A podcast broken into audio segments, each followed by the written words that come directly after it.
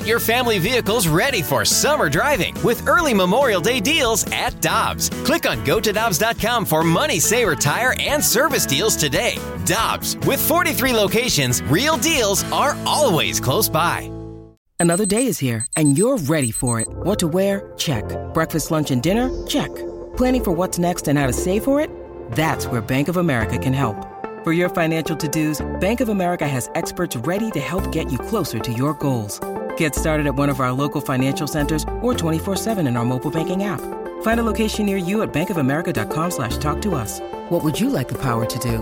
Mobile banking requires downloading the app and is only available for select devices. Message and data rates may apply. Bank of America and a member FDIC.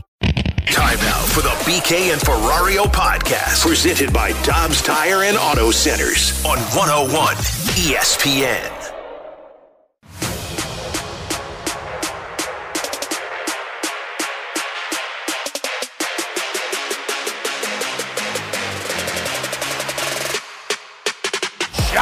From the far side.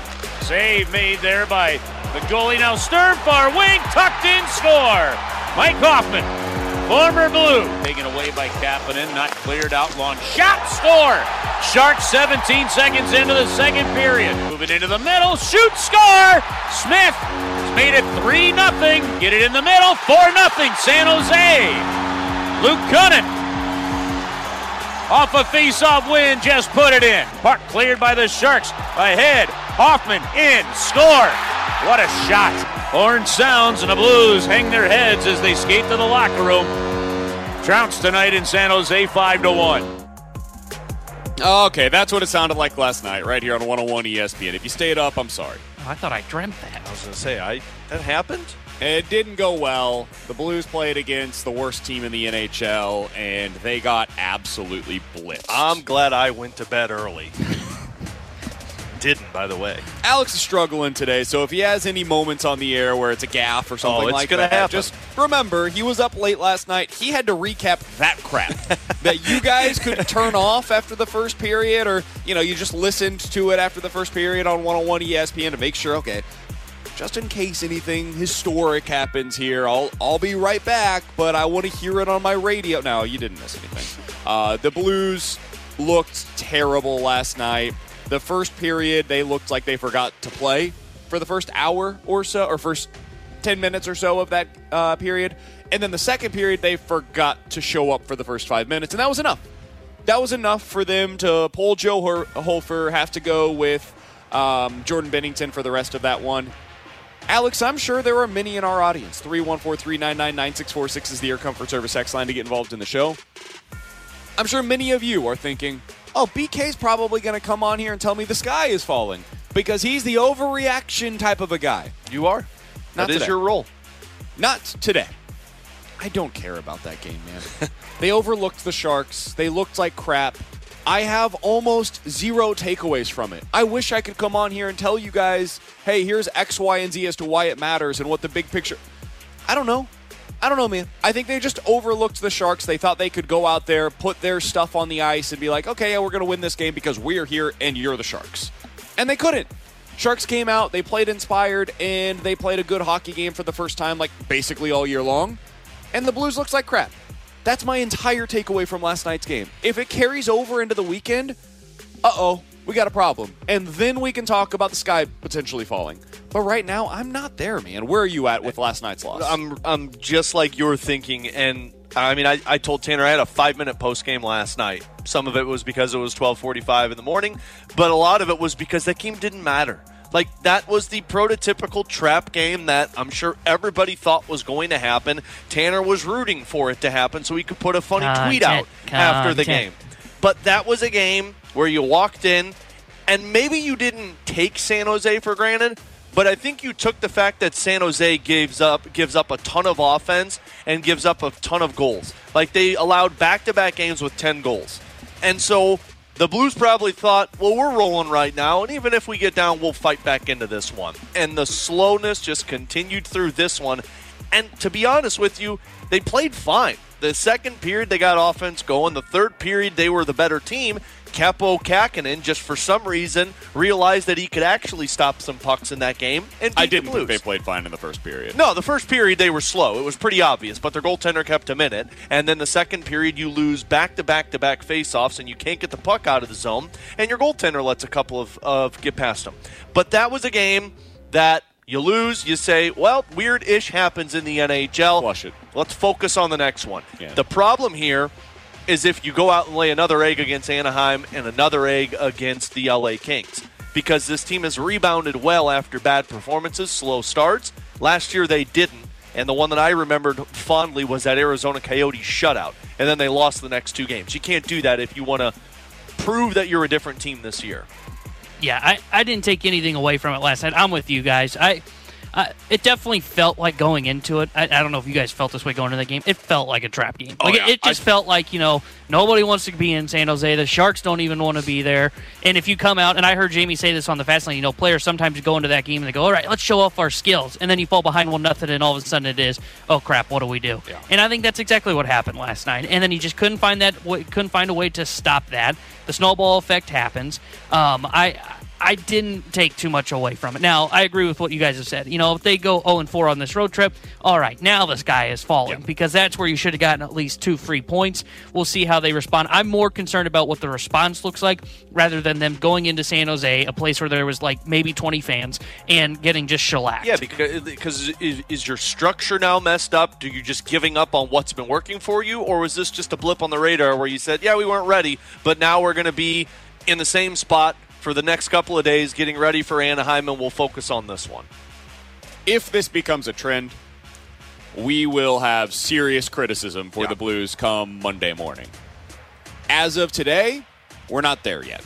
So I that's that's really all I've got on on what happened last night in the disaster that was that 5 to 1 loss on the road in San Jose. The power play by the way, it, Yeah. th- this this is something that is like That's really issue. chapping my ass, man. You had four power plays against the worst penalty kill in the NHL, and you got zero goals on it. But but you got ten shots. They, they did like honestly the puck movement, the shots on goal, like all of it looked good last night on the power play, and it still didn't matter. Yeah. Like at some point, these I don't know if they need to just burn some sage in the locker. I don't know what they've got to do, man.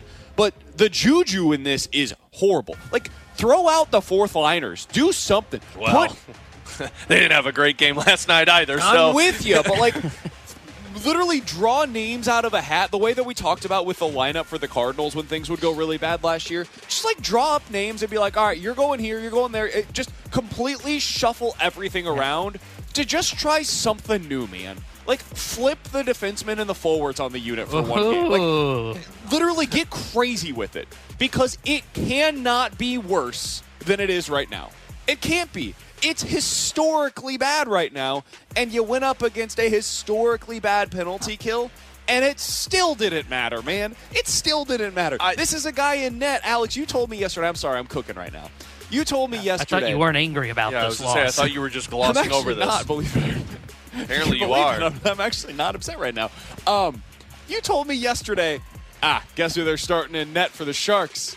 This is the guy that the Blues have his number. He allows five goals per game against this team. He does. That's a that's a fact. That's a stat. Did you see him last night? Yes. Looks like a damn brick wall in front of that net. Which seems to be a trend for this Blues team. Every time they play against a goalie that's like, oh, Connor Ingram with Arizona. Oh, yeah, this guy's giving up like four goals a game against the Blues. Oh, until tonight. But again, there was nobody in front of the net. I tweeted out the heat map from Natural Stat Trick last night. It was like a little blip on the radar. There was a little blue dot in front of the goaltender. And the blue dot, by the way, was the goal that they scored in the third period. How do you expect to beat goalies if you're not putting bodies in front of the net? I've got a new idea. Sammy Blais, Robert Bortuzzo, Tyler Tucker, and the reincarnation Oscar of Maroon. Sundqvist, and who else could we? put? Jake Neighbours. That is your five man power play unit going into the next You game. think that's gonna? Who's who's putting the puck on net? All of them. All of Tucker them are. likes to shoot. And then they're to the taking the, body. They're, they're going to go full replacement style and so- just kick the crap out of whoever's in front of So them. So many shorthanded goals are going to be scored on that power play. It's Hey, not even funny. Honestly, if the Blues are given a power play, what they should try to do is say, we'll actually take the PK here. yeah, we'll treat this as Because they are kill. more effective at scoring goals on the penalty kill this year than they are on the power play. I'm not kidding. They are literally more effective at scoring goals on the PK than they have been so far this year with an extra man on the ice. It doesn't make any sense. thought you weren't I angry. cannot explain it, but that's where we're at. I'm Okay. getting the sense you're I thought angry. we were the, just a blip on the radar. And Well, we're last moving night was a blip on the radar in terms of the loss. The power play is not a blip on the radar any longer. I've just come to terms that it stinks. it stinks, but it can't be this bad, right? No, no, No, I've no, come no, to terms no, with no. what we- Remember yeah. when we said last year that the defense can't be this bad, right? And then it was the rest of the season. Yeah. It might be this I, bad. I'm at the point You know where Ruby should try to decline these. Do you know what really hurt the team? The fact that they got Go, well, that going to San Jose. the fact that they didn't get a power play against Tampa Bay, like you're two for four against Colorado, and you're like, hey, we actually figured this out. We and did it! Zero power play opportunities against Tampa, so you just sit on your morals that like, oh, hey, we're actually pretty good at the power play now, and then boom, oh, we forgot that we can score on the power play against San Jose. They uh, they are back to being the worst power play in the NHL. again. Figures, but the penalty kill went two for two, guys. Moving on up.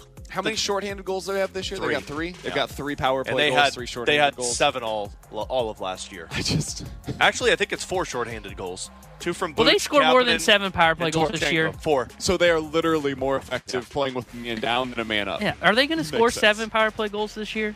Will they be able to tie the shorthanded goal mark from last year or no? Like they're trending towards no, I think. I honestly don't know about that one. Yeah. This power play. I mean, the, every time I feel like they're building something and they get ten shots on goal, it's like, oh well, the goaltender's great. Or when the goaltender's not great in the game at five on five, oh that's the power play that they either don't get any or they don't get any shots on their power play chances. So it's very And- Jekyll and Hyde. I should again say this. It doesn't matter. It last looked night. better last night. The power play looked Okay, better. hold on, pause. Now let me cook. We've been saying that after a lot of power plays recently. We're like, oh, the Well, puck then eventually movement. the tide's going to turn, man. Is it If though? you keep hitting the ball hard in baseball, eventually it's going to drop for some hits. That's I what don't I was told I with Matt Carpenter, and then yeah. it never changed. Okay. it never changed for But- Matt Carpenter. Well, maybe they get some salsa and then it'll work. Uh, what would be a good dish to make for a hockey team? Because salsa probably not. Poutine. Yeah. You make makes some poutine, some gravy and French T-Bone fries. hates poutine, though. He hates I everything Look at good. him. Of course, he hates poutine. All right, next thing that I wanted to get to here. Oh, there's more. What's a reasonable level of concern about Joel Hofer? Again, I, I, I want to make this very clear. After He's not panicking. Last night was mind. fine. I'm fine, okay? It's like when I ask my wife, is everything okay? I'm fine. Okay, so we're, But then you did this, and then you did that, and then you treated me like this, and you said this. we're very much not fine. Cool. I will give you 10 minutes. I'll be back in a little bit. Um, I'm fine. Joel Hofer, in his two losses this season, has allowed 10 goals on 63 shots. Alex, that's not ideal. I don't have to give you the math. It's bad. In his other four or in his other three games, though, and four goals on 80 shots. That's great. You you can't ask for much more than that out of your backup goaltender. Is this going to be a situation where Joel Hofer is very much a all or nothing type of a goalie at this point in his career? I don't think so. I think this is the early portion of a young rookie goaltender's career. Like we saw this last season too, where he had a couple of games where like, oh damn, and then he had a couple of games that was like, ooh damn. Uh, and I think that's what this season is. Look, the Arizona Coyotes game for him, it's easy describable. He had a rough going, but the team in front of him was was crap. Last night, team in front of him in the first period was not good, and they allowed the backdoor tap-ins. And in the second period, he gave up a couple of goals that probably frustrated him.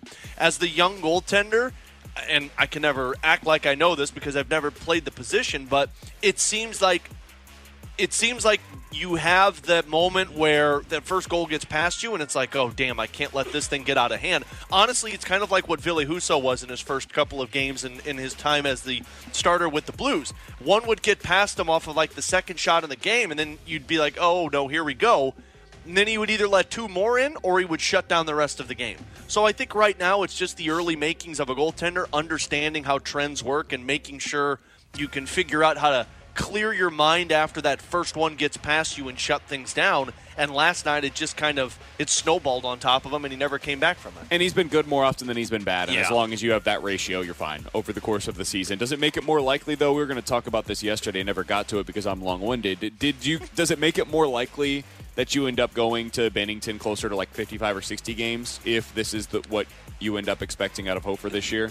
Like, does it increase Binnington's workload if you get this kind of up and down nature to Joel Hofer's game? No, because I, I they have the schedule in place, and unless Joel Hofer becomes a consistent liability every time he's in net, you're going to keep with the schedule. He was scheduled for this one because they want to make sure that Binnington's available, as Joey talked about last night. Um, Binnington, they want him to be fresh and available for all the Central Division games down the stretch. So when games like this present themselves, it was an ideal matchup for Joel Hofer. And you laid an Well, egg and you, you couldn't get it done. I know. I understand it. But you're going to play Jordan Binnington against the LA Kings Saturday night. You'll play Joel Hofer against the Anaheim Ducks, and then I would imagine you stick with the same schedule. Now, if he becomes a liability in the next couple of games where you're like, hey, we can't keep tossing him out there, then Binnington gets more of the workload. But I think at the end of the season, you're going to see somewhere between 50 and 55 games for Jordan Binnington, which means you're going to get 32 to 27 for Joel Hofer. That is Alex Ferrario. He's Tanner Hendrickson. I'm Brandon Kiley. We're broadcasting live at the ENB Granite Studios out at the Centene Community Ice Center. Blues are not here today. They will be back in action tomorrow night out in Los Angeles. Alex will have full coverage for that one tomorrow right here on your home of the Blues, 101 ESPN. Coming up in about 15 minutes or so, it is non-tender day, baby, for all of those that celebrate. Uh-oh, it's a big Tyler day in Major League Baseball, and I am very curious to see how the Cardinals approach it. I think it's going to be telling. This is a legitimately huge day for St. Louis Cardinals baseball. So we'll get into that coming up in about 15 minutes or so. But coming up next, speaking of huge days, huge night last night in the NFL. I told you guys Thursday night football is bad. And it took away two of the best players in the league last night from us, potentially for the rest of the regular season. We'll discuss what it means for the AFC playoff race next here on 101 ESPN. We're right back to the BK and Ferrario podcast, presented by Dobbs Tire and Auto Centers on 101 ESPN.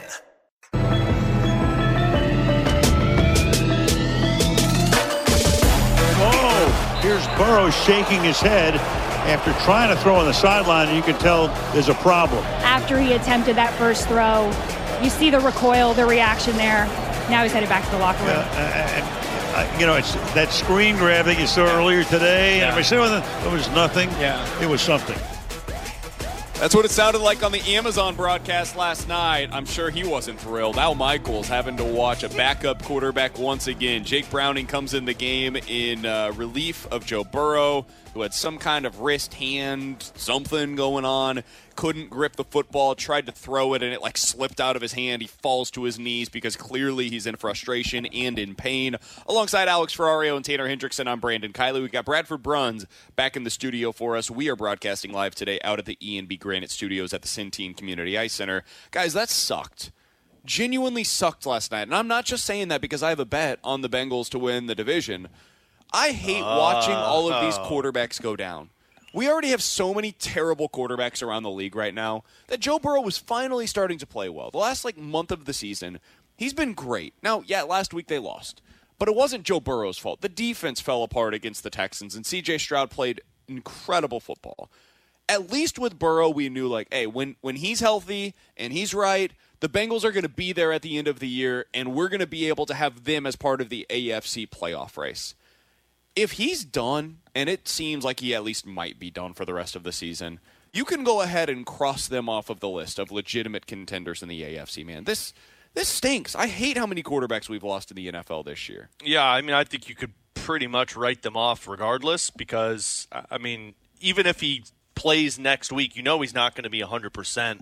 And if Joe Burrow is not 100%, your team doesn't have a chance to make a run, specifically if Baltimore has just widened that gap. And frankly, the AFC is so wide open that if Pittsburgh That's why Cleveland. I can't write him off if he's back. I- if, he, if he's able to play, they can still potentially make the postseason. But It's going to be an uphill only battle. because though. the AFC is, Yeah. I mean, an absolute disaster right now. Like the Raiders are in the playoff mix right now, But- and the Raiders stink. But That's we've also seen team. what Cleveland looks like in the beginning of the season when Burrow wasn't 100%. Like, it doesn't look good. So if he's not 100%, you're, you're going to be in trouble with this one. But I agree. I, I, mean, it wasn't just Joe Burrow, too. I mean, you lose Mark Andrews on the other side with Baltimore. That was a massive blow for that team. Lamar Jackson looked like he was going to go out of that game. Luckily, he stayed healthy and was in it.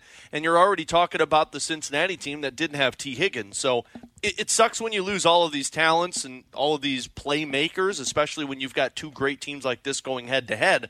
But this is where the depth comes into play. And frankly, uh, I'm curious to see what both sides look like because both sides lost very impactful players. And, and, we'll get to the Mark Andrews side of this here in just a minute. But man, the, the Burrow thing changes not just the playoff race, the Super Bowl race. Because if he's healthy, even if they won nine games this year and snuck into the playoffs, it's still a team that, as a Chiefs fan, I'm terrified of. Oh, yeah. If Joe Burrow sneaks into the postseason, he's the most terrifying guy that can come into your building because that dude can go head to head against whichever quarterback that you have to offer. And on any given day, he can outplay them. And if he outplays your starting quarterback, like, they might win, man. And they've got Lou Anarumo, who is one of the best defensive minds in the game. He can come up with game plans that flummox your quarterback for a half, and that might be enough a half of bad football by your offense, a great game by Joe Burrow, boom, you're going home. Bengals are advancing. That's what they did to advance to the Super Bowl a couple of years ago. So they they are still a team that would concern me, but this kind of an injury, it if he is out for any extended period of time and they are eliminated from the playoffs as a result, it's bad for football honestly, because that means two of the first four years of his career, he will have essentially not been available for the Bengals, and that sucks. Yeah, it, it, would be awful for the NFL and the playoffs. I mean, you look at some of the top teams that we thought were going to get there. I mean, there's a chance, especially with this injury, you don't see Joe Burrow, Josh Allen, or Justin Herbert in the playoffs mm. this hmm. year. Think about that. That that's crazy to think about. Now, granted, only one of those because of Aaron injuries. Rodgers. Aaron Rodgers too. Yeah, he got hurt on the first snap of the season. So the whole AFC, the talk of the quarterback and quarterbacks and how deep the AFC was. Kirk Cousins. Cousins out in the NFC. Uh, you're starting to see the list of quarterbacks that you're like, man, I I hope that those guys get in because they are fun to watch. And now we're probably going to see like a Trubisky potentially get Ugh. in. You look at the Browns; they've got their backup quarterback; they might be able to sneak in.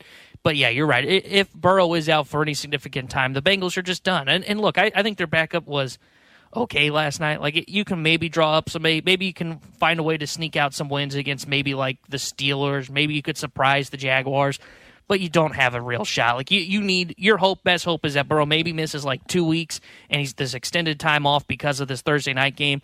He's able to somehow come back. Doesn't need an IR stint, and then you go on a, just a late season surge and hope that somebody ends up falling out of the playoff picture. So the other side of this, Alex, which you were referencing, was the injury that took place for the Ravens. And the Ravens right now have the second best record in the AFC. They're 8 and 3 on the season. And it doesn't feel that way because Alex, we've mentioned this a number of times. They are so inconsistent offensively. Now, the defense is great. They've been great defensively from start to finish so far this year for the most part. But the offense, man, some days you watch them and you're like, man, this is one of the best offenses in the NFL. And other games you watch them and you're like, I, what is going on? I feel like I'm watching a rerun of last year's offense, and they should be better. They've got better weapons. Lamar Jackson is healthy this time around. They have a better offensive coordinator. It doesn't make any sense. Well, now they're going to have to overcome even more adversity on the offensive side of the ball. Here's John Harbaugh after the game last night. I do have one injury announcement to make. Unfortunately, on the negative side, Mark Andrews has a very serious ankle injury. It looks like a season ending injury. So um, our prayers will be with Mark. He uh, nobody cares more about the team and uh, and being there for the guys and Mark Andrews. So it's going to be hard for him, but we're going to be there for him all the way. Dude, this offense can't be what it needs to be without Mark Andrews on the field. It just can't. I, I don't know that I can take them seriously as a Super Bowl threat if that guy's going to be out for the rest of the year. And it sounds like where the Burrow thing is a, a maybe it's almost a certainty at this point. Mark Andrews going to miss the rest of the season, and for me, that eliminates them from Super Bowl contention. Playoff contention, they're still going to get there. They're almost certainly going to win that division. Talking about the Super Bowl, man, if your best threats offensively are Gus Edwards, Odell Beckham Jr. in the year 2023, and Zay Flowers, nah, man, that ain't going to be enough. I, I, don't trust that offense. Not against the Chiefs, not against some of these best teams in the NFL. Uh uh-uh. Nope. That team cannot win the Super Bowl in 2023. The only way they do it is the, the way that the Ravens won the Super Bowl the last time around was their defense has to be unbelievable. Oh, I thought you were going to say bring back Joe well, Flacco. Joe Flacco would be like, nice whoa. too. But I mean, your defense and look, the defense has been the reason they've been an eight and three team so far this season, with a couple of games that the offense has shown up. But that to me is is just as massive because like the red zone offense that they run is solely dictated off of Mark Andrews, and the we, the reason that I've been so skeptical with this team is because their red zone offense never includes Mark Andrews. It doesn't seem like they want to throw it to him. They want to throw it to OBJ. They want to force it down the throat to a running back that's not working. Now you take him out of the game. Maybe Isaiah Likely becomes No. a likely weapon for them. You're welcome. But yeah, they're. they're I He's mean, been sitting on that for a while. yeah, uh, since last night. But they're, but they're bleeped. I mean, like you lose Mark Andrews, that is the that is the key cog for that red zone offense. and not only that, he's the chain mover. Like you got third and six, you got to extend the drive. Guess what they're going to do? They're going to get Lamar on the run. He's going to find Mark Andrews, and they're going to extend the drive. That's what they do. He's a, he's a pacifier for a quarterback, and I Lamar's great. That offense has some things that I really do like. I like Zay Flowers a lot. I think he's a really good NFL wide receiver. He's a rookie, and most of his targets are coming at or near the line of scrimmage. I think Odell Beckham Jr. is starting to better right now, especially with the downfield ability. If Odell Beckham Jr. and Zay Flowers are the top two guys that you can trust in your offense, I, don't think that's an offense that can win the Super Bowl uh, this year. So I think it's a, a real concern for them moving forward. And they're going to need that defense to not just be good. They're going to need that defense to be special in the postseason if they're going to do anything meaningful uh, without Mark Andrews out there. See, I so I, I do agree it's a lot tougher for them to win Super. I'm not writing them off just yet though, because I don't trust anybody in the AFC. To be frank with you, I, I don't look at the Chiefs and I don't think Mahomes has played particularly well, and I don't trust his weapons outside of Kelce. But Kelce needs the swift boost, otherwise he's just an average tight end. Um, I, I look at Miami. I don't trust them completely just yet. Like there is not one team in the AFC that I look at and I go, that's the team that you got to beat to get there. It's I don't. Kansas I, City I, at this point. I, I mean, they are because where they are in the standings right now, but I don't trust them right now. I trust I, the defense. fine, I I, trust guess, the but defense, and I trust that eventually Patrick they go up Mahomes, against- Travis Kelce and Andy Reid will get it figured out offensively well enough. I I trust their offense. Uh, I mean, I trust the Chiefs more than I trust the Ravens. Sans Mark Andrews, and they're the only other team that's even close to what the Chiefs are right now. Yeah, I, I just I still don't believe in the Chiefs just 100% yet to where I say, okay, that is the team that you're going to have to knock off. I, I think Kansas City could be upset in the playoffs at some point. I, think don't know if it would be, like, who is it? Baltimore. I mean, I could see where Miami, if they run into them, I could see Miami taking them down. I could. I mean, I don't see if You Miami really gets that? hot with Tua and Tyreek. Yes, I do. I don't. I don't trust Kansas City offense right now, and until I, can trust the I don't offense, trust the Dolphins' offense. When have they done it against any good team? That's fair, but I, I don't trust. There's nobody in the AFC that I would say, okay, circle them as the team that's going to get through. Like I would under, I would hear an argument for every you- team. When you get into that kind of a spot, I will defer to the team that's been to the AFC Championship game in every single season in Patrick Mahomes' career. And the only team that beats him is Joe Burrow. So if Joe Burrow ain't going to be there, I'm not trusting any of these other teams to be able to pull it off. Patrick Mahomes is going to end up in the AFC Championship game once again, and we can throw any of these other teams up against them. This is not me being a Chiefs fan. It's just the reality, man. Like God, these I teams hope they lose. Nah, dog, you're wrong. It's going to be the Houston Texans. these teams just aren't as good as the Chiefs right now. The Chiefs have the best defense other than the Ravens, and their offense is at least similar to the Ravens. Both of them have fits and starts, and now the Ravens, like, if the Chiefs lost Travis Kelce, we're talking about something entirely different. And now I'm right there with you, where there is no favorite in the AFC. But the Chiefs have Travis Kelce. They have the pacifier for their offense that the Ravens just lost. So um, I think that the AFC right now, while open, there's one team that is very clearly at the top of the list, and they have not looked good for most of the season. But they're seven and two, and they're at the top of the AFC. What's wild about it though is we're acting like that's the best team, and I could pick two teams, three teams in the NFC that are night and day better than all of these teams in the AFC. I don't know that I can. See, I think I, I, can. think all of these teams around the league are incredibly flawed. Like the Eagles this year are worse than the Eagles from a year ago. I think the Phil- Chiefs this year are worse than the Chiefs were a year ago. I think Philadelphia. I think San Francisco. No, not San Francisco. I think Philadelphia, Dallas, and Detroit are the teams that are better than all of these AFC teams right I mean, now. I, I would agree with that, but like I saw the Chiefs play against Detroit in Week One. The Chiefs were without Travis Kelce and Chris Jones and Charles Omenihu, three of their like ten best players, and they lost by one. So I, I, I can't say that the Detroit Lions are a significantly better football team than the Chiefs when that is the backdrop to what we're talking about here. First I week think of the all season, of these, weird stuff happens. Fair. Yeah, I think all of the these first four. teams are, for the most part, worse than they were last year. I, I that think part the I would agree 49ers with. are worse than last year. The Eagles worse than last year. Chiefs worse than last year. And I don't think anybody else has taken a necessary step to be better than those teams. I thought maybe the Ravens could have been that team. And now they just lost probably their second best player on the roster. Yeah, I, I would agree with. I think some of these teams are taking a step back, but I do probably agree with Alex. I would definitely throw Philadelphia, Detroit. Honestly, I may even still throw San Francisco up there ahead of some of the Quarterback is AFC what makes me worried with Um, that. Fair, but I think they've got an all-around better roster as And a their whole. Um, so I, I think the three teams in the NFC are clearly better. Now, I may be able to buy more into the Chiefs if they can find a way to beat the Eagles this week I when they play on Monday to. That's night. part of what's So playing into my- if that happens, then yeah, I'll hear more of the argument about the Chiefs. If they don't, and it d- still doesn't look that impressive Say for me with chest, offensively, PK. then I'm not going to be buying into the Kansas City Chiefs as the favorite in the AFC. That's fair. I, I listen, man. I've been the one that's been highly critical of the Chiefs this year. I, I think they've stunk for most of the season. They're sleepwalking through this year. So is everybody else. like we want to talk about the Jaguars. Man, they just got absolutely blitzed Yeah, by no. the 49ers. I'm done with We- them. We, can talk as much as we want to about how the Ravens look like the be- like a better team right now. Man, last week they just lost to the Browns. Like this this just happened. We just saw them play against a broken Deshaun Watson who apparently was throwing with one shoulder in the game and he beat them. He put up 33 on their defense that we all think is so impressive. So I, I don't know, man. I, I think all of these teams are fundamentally flawed, and the one team that I can just rely on their institutional um, basis, their, their belief that they've had for five years now, it's the Chiefs. So that's the one that I'm I going to think you just got bad blood against all the A- other AFC You're the worst. I hate what you did there. T Bone didn't recognize it, but I, I like did. it. That was good. Coming up next, it's non Tender Day, baby. You know what that means. We get to find out if the Cardinals are going to be keeping Dakota Hudson, Jake Woodford, Tyler O'Neill, what it means for their futures here in St. Louis. And because it's a deadline day, that means baseball actually has to do some stuff. They don't like doing that. Today's the day where they're going to have to. We'll talk about it next year on 101 ESPN.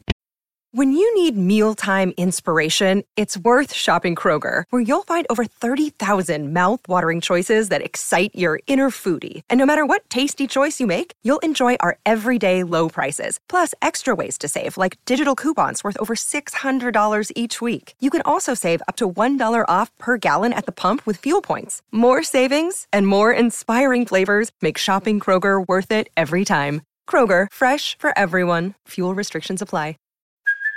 Hey, it's Kaley Cuoco for Priceline. Ready to go to your happy place for a happy price? Well, why didn't you say so? Just download the Priceline app right now and save up to 60% on hotels. So, whether it's Cousin Kevin's Kazoo concert in Kansas City, go Kevin, or Becky's Bachelorette Bash in Bermuda, you never have to miss a trip ever again. So, download the Priceline app today. Your savings are waiting. Go to your happy place for a happy price. Go to your happy price, Priceline. We're right back to the BK and Ferrario podcast, presented by Dobbs Tire and Auto Centers on 101 ESPN. because of the non-tender deadline, we had a deal last night, late last night, right before midnight Eastern time. Pretty significant one between the Braves and the White Sox. And uh, on this list, Soroka and Lopez would have been non-tender candidates with the Braves. So the Braves say, okay, if we're going to non-tender them, let's move them on to a team that has a greater need for them, and then bring back Aaron Bummer. Alongside Alex Ferrario and Tanner Hendrickson, I'm Brandon Kiley. You got BK and Ferrario here on 101 ESPN. That was JP Morosi this morning on MLB Network talking about a trade that went down in Major League Baseball. Guys, we know how this works. Baseball teams only do business when there's a deadline that's taking place. That's the only thing that can get them to actually move. It's like T Bone, whenever we have a guest that we want to get on and you're our, uh, our bulldog that's texting them, you'll do the thing where you're like, Hey Brian. Hey Brian.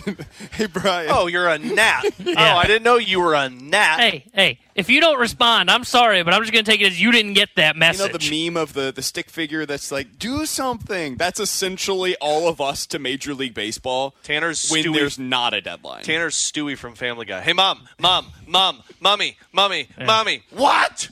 The reason why I bring that up is because today's one of those days. Today's a day where teams actually are forced to make moves.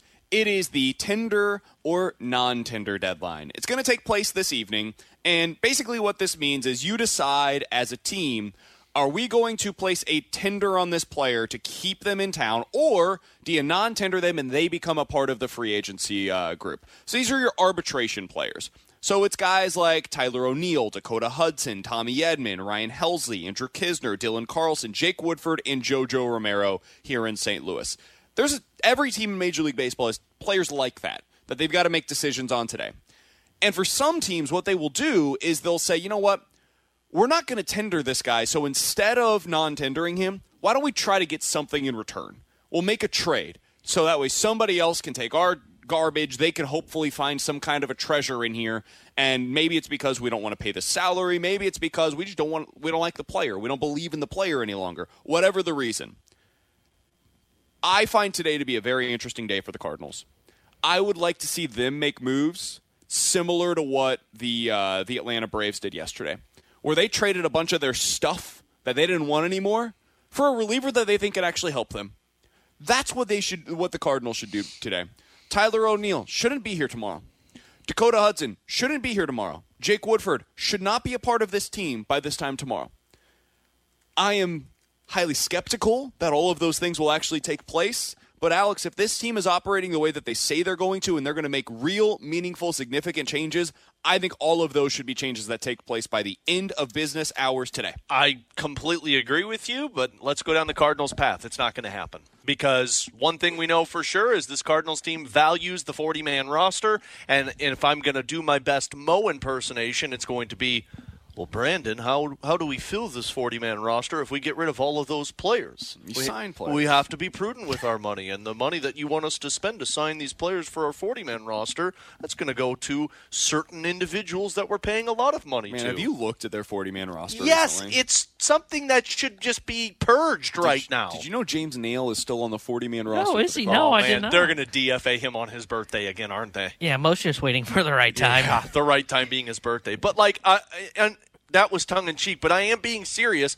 They're You probably know Moises Gomez is still on the 40 man? Well, you Like, don't- trade him. you don't T- get t- rid of Today, that pop. Moises Gomez should be traded. Who's Michael Siani? Exactly. Trade him. Or DFA him. That's that outfielder they acquired earlier. in Jared the year. Young, forever young. We have those guys Yeah, right claimed now. earlier. What are we doing with, with this the Buddy Kennedy character? Well, the, you just claimed Yeah, him. hey, You're not by the way, get rid of Jared him. Young. You said they needed to have Uh, him for whatever. depth. I, I think it's all silly. Uh, Moises Gomez, the, the guy couldn't even get a call up at the end of last year. When you needed every outfielder possible, they were like, yeah, no, not Moises, though. Like anybody else but Moises Gomez. You've Got so, four catchers on your roster right now, like the Cardinals always have- seem to do. So many spots to potentially play with. And so instead of just doing the same thing and beating your head against the wall repeatedly, go make moves, man. This is a day where other teams are incentivized to make roster decisions. Call the Tampa Bay Rays. They always have to fill out their 40 man roster on a day like today or the non tender deadline when guys start getting a little more expensive. Call them and find out what they're selling. There's probably an arm or two that's better than what you currently have in your organization. Go get them. Go get them. Find out what the price is and go make the deal. They're going to make the excuses for a lot of these guys, though. I can already hear it. Well, Dakota Hudson provides us depth if one of our guys doesn't pan out. Well, we've got to make sure we have Ivan Herrera on our roster because what happens if an injury takes place? Well, No, that's different, though. Ivan brought- Herrera is not the kind of guy that I'm talking about. Ivan Herrera has promise. He has f- a future here. There are guys. they would argue that a lot of these guys have promise no, and a future they here. can't. Jose Fermin does not have a future in St. Louis. Well, what Louis. happens if we lose Brendan Donovan, Tommy Edman, and Nolan Then Gorman you're in the screwed. season? You well, lose. not if I keep my 40-man roster in place and keep this guy on the team. Moises Gomez has no future here in St. Louis. Jose Fermin has no future here in St. Louis. And somebody on the text line, 314-399-9646, is the Air Comfort Service text line. Say, guys, if you're saying that let's get rid of all these dudes because they're bad, then the other teams are going to say the same thing. Why would we take them on? They're terrible. True. Look at what just took place with this trade between the White Sox and the Braves. That is the formula. The Braves got a guy who had a really down year this year as a reliever. And in return, they sent their stuff that they didn't want. They were going to non tender like every single dude that they sent in that trade to the White Sox. The White Sox are about to enter a massive rebuilding phase. And so they're just taking on all of these spare parts to see okay, does one of these guys end up having value by the time we get to the trade deadline? And if they do, great. we flipped a reliever that we were going to non-tender for some stuff that maybe we can get something in return for at the deadline. It's asset management. That's all this time of the year is for teams that aren't planning to win in 2024. So if you're one of these teams that's not planning to win, Dakota Hudson might have value to you. He may be a super cheap number five starter. Here in St. Louis, he has no value because you don't want him as your number five starter because you have to improve from that spot. The Kansas City Royals, man, they might have something that you can go out there and be like, hey, give us this reliever that you guys are giving up on that doesn't have a future there that's on a one year deal. We'll give you Dakota Hudson, and you can find out if maybe you can tinker with the knobs and you can be the team that ends up getting fiddle with the knobs, excuse me. You can get something that is a little bit more meaningful out of him than what we were able to. Yeah, but why would you want to fiddle with someone's knob that you don't know anything about with stuff that you already know isn't great? Well, you see something. I mean, that's the whole reason you would Do do, you, it. though? Like, yeah, I mean, the Bra- the White Sox didn't just go, yeah, sure, throw it, throw in this guy, this guy, this guy, and this guy. oh, They- no, I mean the Cardinals. No, no, no, The but I- can't identify But I mean, every team operates this way. Every team's going to operate and say, "Here's what we think." You know, it, I'm sure. For, let's use the Royals as an example. If they said, "Okay, here's a reliever that we think we can get for a Tyler O'Neill or a Dakota Hudson, who we are going probably should non-tender," I I think they would say, "Okay, we believe if we acquire that this reliever, put insert name here." We can tinker with his whether it be slider or his curveball, and then we think we can make that from a pitch that's you know, being whiffed on 20% of the time to 30% of the time. Like those are the things that are going on today. Th these are the kind of moves that don't don't win an off season, aren't headlines in an off season, but can be looked back upon once we get to like August and September of, oh wow, do you remember when they acquired so and so for the Tyler O'Neill? Sosa for exactly. JoJo Romero type of a deal. Like that's what is made today. Now that was a trade deadline deal, but it's it's something that easily could have been made on a 40 man decision day or a non-tender day and it would have made all the sense in the world. JoJo Romero is the exact type of pitcher that you probably will acquire today. And JoJo Romero is a meaningful pitcher for this team. He's going to probably fit into your seventh or eighth inning mix next year. And the Cardinals saw something that they liked with him. They saw the velocity and the slider, and they said, hey, we can work with that. We'll see if it ends up working out here. And if not, no harm, no foul. If it does, great. Maybe we've got a leverage reliever. Those are the kinds of guys that you'll be able to potentially acquire today. On the other teams acquiring your trash, Alex, what I think they'll see is okay, so hold on. I can acquire a guy that is 29 years old in Dakota Hudson. He has a career 3.85 ERA in almost 100 starts in the major leagues over 470 innings, and I'm going to pay him 3 million bucks for next year? Like, sure, yeah, I'll, I'll go ahead and do that.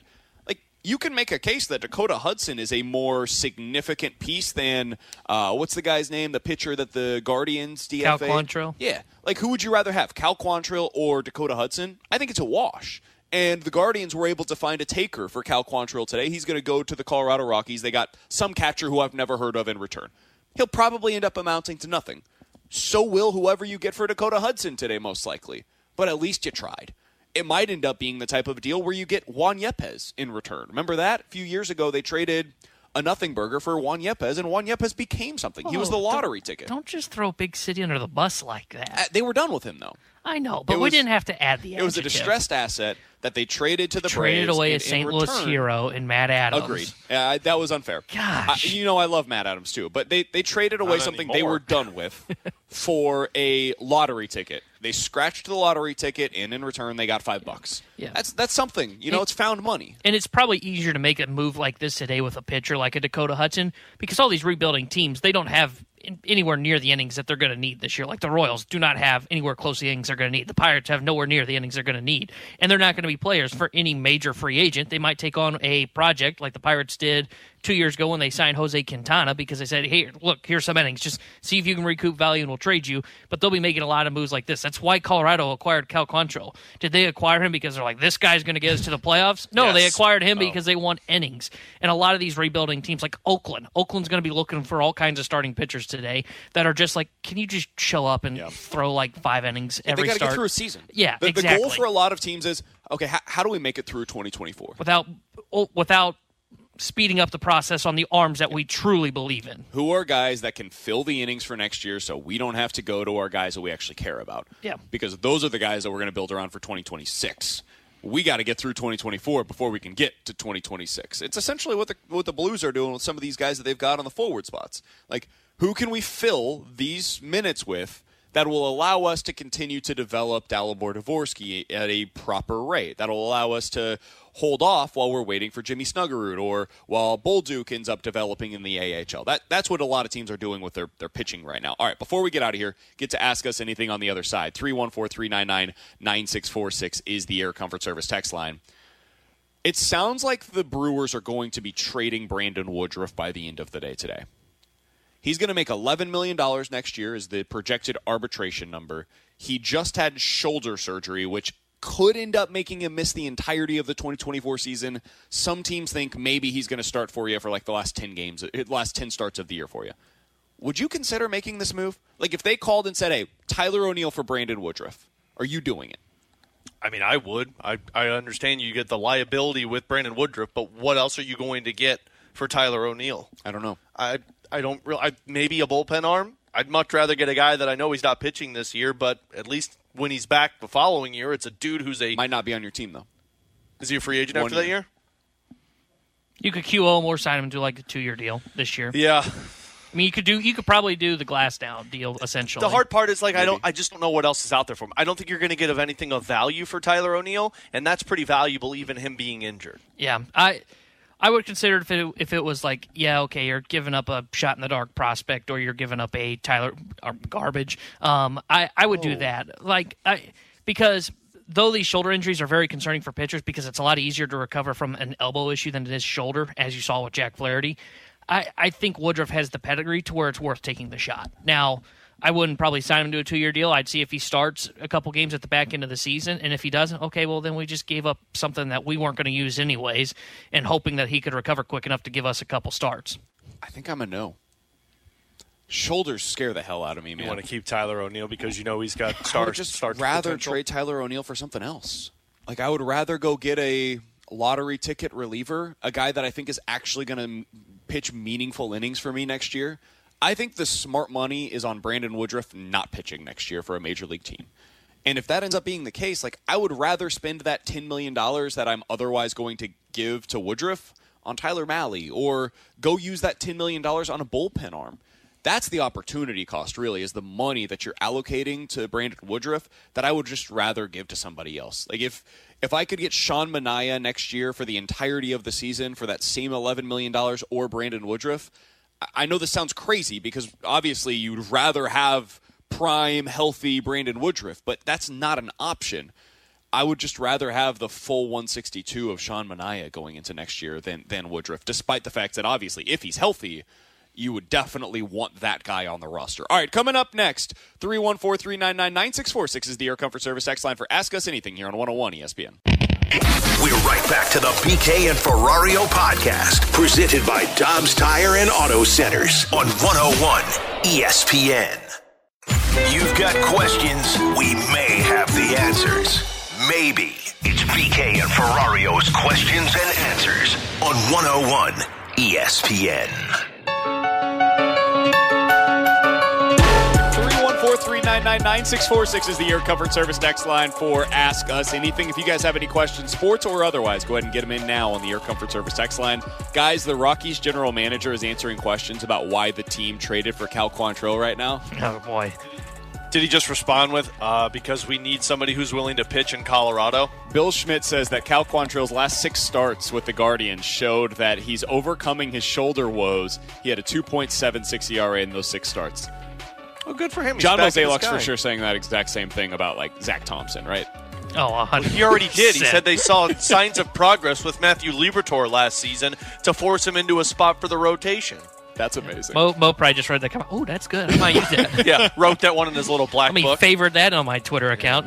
He's got this one written for. That's going to be what they conference. say about Lucas Giolito when they give him uh, yeah, million dollars. Yeah. No, that's what they'll say about Jack Flaherty when they bring him back. Oh, for sure. One year, fifteen. Yeah. My guys, we did see progress in last year. He had a zero ERA in the postseason. Uh, oh, he didn't pitch. All right, from the six three six, BK. What percentage of 101 ESPN listeners do you think find you to be their favorite broadcaster? Zero. I said the over under at five percent. Are you guys going over or under? Well, I'd go under. You know, I I know at least a handful of people I think would call you their favorite, and that's just family. So they they cover a percentage point or so. So sure. I'll go under. Yeah. To be fair, I don't think I'm up there in the five was gonna percent I think all either. three of us are probably like at the bottom of the barrel. I think all of. Randy's at least 50%. Like, if you asked a. If you did a randomly selected group of people of a thousand listeners for 101 ESPN, I bet you 500 say Randy's their favorite host on 101 ESPN. Yeah. And then I'd say, like, the second favorite. BT. Well, he's technically not. Say, are Does we counting count? him? I mean, I guarantee you, you'd have a large chunk of people that say him. fair. That's fair. So And let's say then like Jamie. twenty five percent say him, Jamie. fifteen percent say Jamie, and then the others are like split up between Stalter and Tim. Yeah. And then we combine for about one or two percent. Oh yeah, no. I'm the only people that are saying that for me are my mom, my dad. You think my they wife. No, probably. I know that my mom likes probably. She thinks I'm boring. So I listened Wow, to your show the other. crowd. She goes, I listened to your show the other day. I said, Yeah. She goes, Yeah, you're kind of boring. I said, Thanks, mom. Love you too. I said, To be fair, you don't know anything about what I'm talking about. I mean, my mom's still it." learning what time our show runs, so My dad called me the other day while we were on the air. It's like, Dad, I've had the same show time for three and a half years. What are you doing, man? All right. Sounds about right. all right. Maybe I Um, overstated our, our percentage. Yeah, no, we might actually be zero.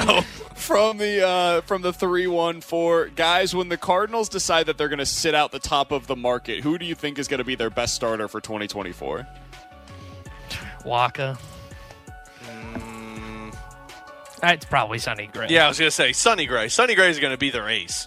I would love it though if Mo's like, you know what our issue is? We just got to get the band back together, and they bring back Wacha Lynn. Uh, I don't know who else would be out there on the fr- Flaherty. And they say, 2013 yeah, reincarnated. Rosenthal's trying to make a comeback again. Convince like, Waino to tear up that retirement papers and do one more year. Me and Alex's homie Matt Adams That's right. is Yeah, oh, yeah. still playing baseball. yeah. BK's not allowed to talk Yeah. about him. Like I, I, I think Gray's probably the guy. I think they'll get Gray in free agency, and if they don't make a trade, they'll try and convince you that he's a number one, or they'll or they'll say like, oh, well, you know, we were there, we were close. This is kind of a transition year for our rotation. That would be what I would say happens. It'll be Sonny Gray. Yeah. Sonny Gray will be the ace, and the billboard will say it's sun. It's a sunny upcoming Cardinal season. Speaking of Sonny Gray as the number one starter, Oh no, did he just sign? it is time for a choose your own adventure Cardinals edition. This one I like to call shooting your shota. We'll get into it coming up next here on 101 ESPN. With threats to our nation waiting around every corner, adaptability is more important than ever. When conditions change without notice, quick strategic thinking is crucial. And with obstacles consistently impending, determination is essential in overcoming them. It's this willingness, decisiveness, and resilience that sets Marines apart. With our fighting spirit, we don't just fight battles, we win them. Marines are the constant our nation counts on to fight the unknown. And through adaptable problem solving, we do just that. Learn more at marines.com. We're right back to the BK and Ferrario podcast, presented by Dobbs Tire and Auto Centers on 101 ESPN.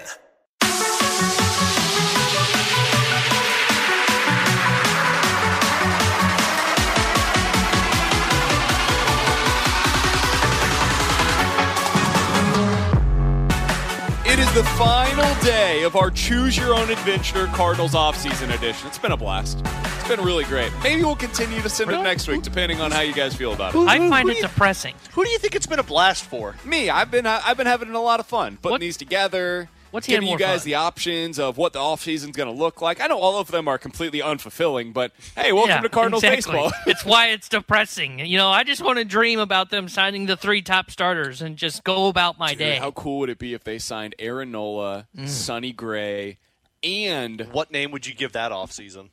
Yamamoto? What- that would be so cool. what- Cardinals did what was actually needed.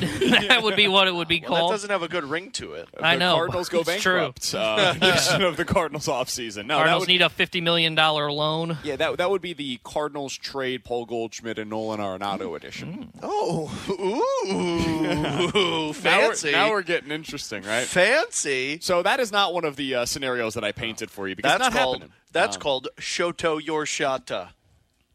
What? That was terrible. No, I didn't think so. I it Genuinely was awful. I thought it was actually good. No. That was. That Yeah, yeah, Oh, that's yeah. right. I did that's not right. wanna hear Bradford that one. Bruns back in the studio. We're broadcasting live from the That EB hurt my Granite ears, Studios Bradford. out at the Centene Community Ice Center alongside Alex and T-Bone on BK. All right, so if you're new to this, what we do, I went through and went through all the projections of, okay, what are these guys going to get realistically this offseason? What are the contract projections? And how could they potentially fit into the $50 million, roughly, budget that the Cardinals have to spend this offseason? So I go through, and whether it's trades, free agency, all of these different things, what could a realistic scenario look like for the Cardinals offseason? We've gone through a bunch of different scenarios. One had Blake Snell as the top target, another had Aaron Nola, another had Dylan Cease, and frankly, you guys don't like any of them. um, the one yesterday was really, really uh, panned. You, you guys really hated the idea of trading Nolan Gorman, Tink Hence, and Luken Baker for Dylan Cease, and about 25% of you gave that a D or an F. Well, guess what, everybody? That's the only way you're getting a stud. It might be. So today we're going with a one that you may hate even more. Uh, this one I call shooting your Shota. So it starts out with the Cardinals doing what we all know they're really going to do. They signed Sonny Gray for three years, $66 million. So $22 million per year. They get their guy. Sonny Gray is the top pitcher that they add. Overpay. The second thing they do, they go over to Japan and they do not sign Yamamoto. However, they do sign the second best starting pitcher that's coming over from Japan this offseason, Shota Imanaga. Four years, $60 million. A more than reasonable deal, $15 million per year. And you've got Sonny Gray and Shota Imanaga as your top two starters going into next season, with Mikolas as your three and Matz as your number four. Then they add Seth Lugo, a really good starter, reliever, swingman type of option. He was a starter last season, had a great season, and you get him on a two year deal worth $25 million, about $12 million per year. So you're adding a lot of depth to your rotation here. You don't have a real legitimate number one guy, but you've got some decent depth here that you've added. Then you continue with the theme of going overseas. You add Yuki Matsui, who is the top reliever that is coming over from uh, Asia this offseason. Cardinals sign him two years, $15 million, and then they do what I've done in every single one of these options because they have to do this. Uh, they're trading Tyler O'Neill for a mid tier reliever. so you added Sonny Gray, you had Shota Imanaga, Seth Lugo, Yuki Matsui, and another mid tier reliever. So you got your three starters, you got your two relievers, you got one of those starters as a swingman who can kind of go back and forth depending on what you need.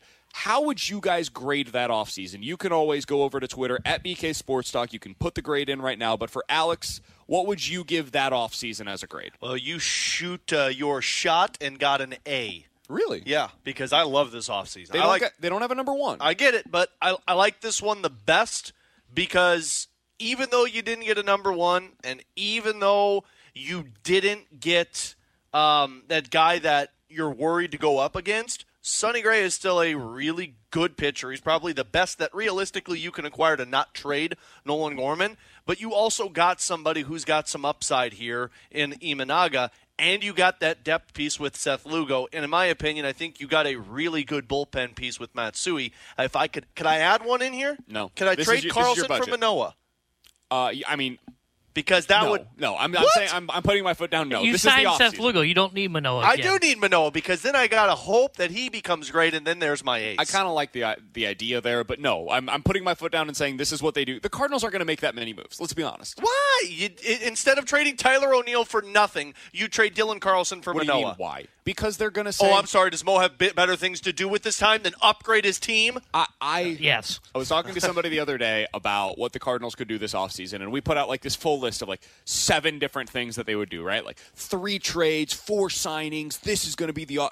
They're like they, they're never going to make that many moves. Why? Because it's Mo. like he just he doesn't make a quantity of moves that is that great. He's the typical especially But when it comes to trades. but that's not making like a quantity of moves. You're making four signings in one trade. I'm I am with you. I think that you, you should be able to do a lot of moves this offseason because that is what is necessary. That is what is needed given what you just went through this past season. But they're not going to, so let's focus on this.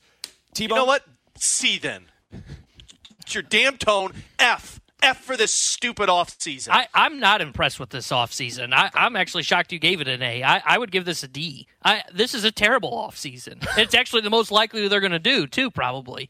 I mean, you bring in Gray, which I like, but again, he's not a number one. He does not strike free earn to you. You've got Imanaga, who to me would probably be right there with Mikolas as your three, uh, and then you've got Lugo, which I guess helps in that number five spot. But we've talked about how much does number five starter truly matter.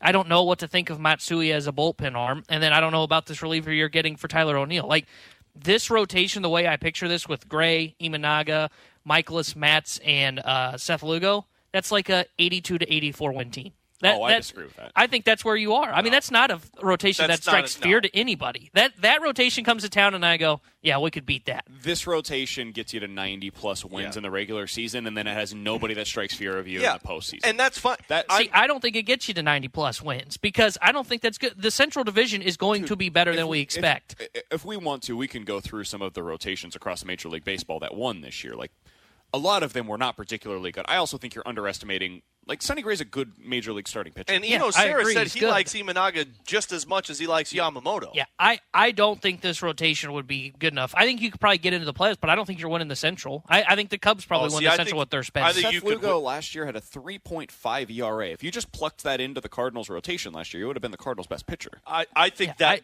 wins the NL Central. I don't think you do any damage in the postseason with that. Agreed. But guess what, guys? This is the route. That's what's going to happen if you choose not to go for the top tier. Yeah.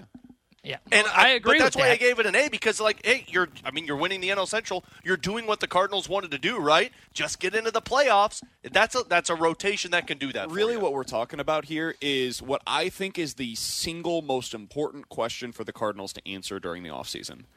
Can you win at a high level in Major League Baseball now without having a number one? Because what you're saying, T Bone, is essentially you don't have a number one in this scenario, so you can't win. I- don't know that I agree with that. I actually think you can win without a number one starter in Major League Baseball during the regular season. In fact, the Cardinals have been doing that in the rate. I, I don't think this is all that dissimilar from what the Cardinals had in the rotation two years ago.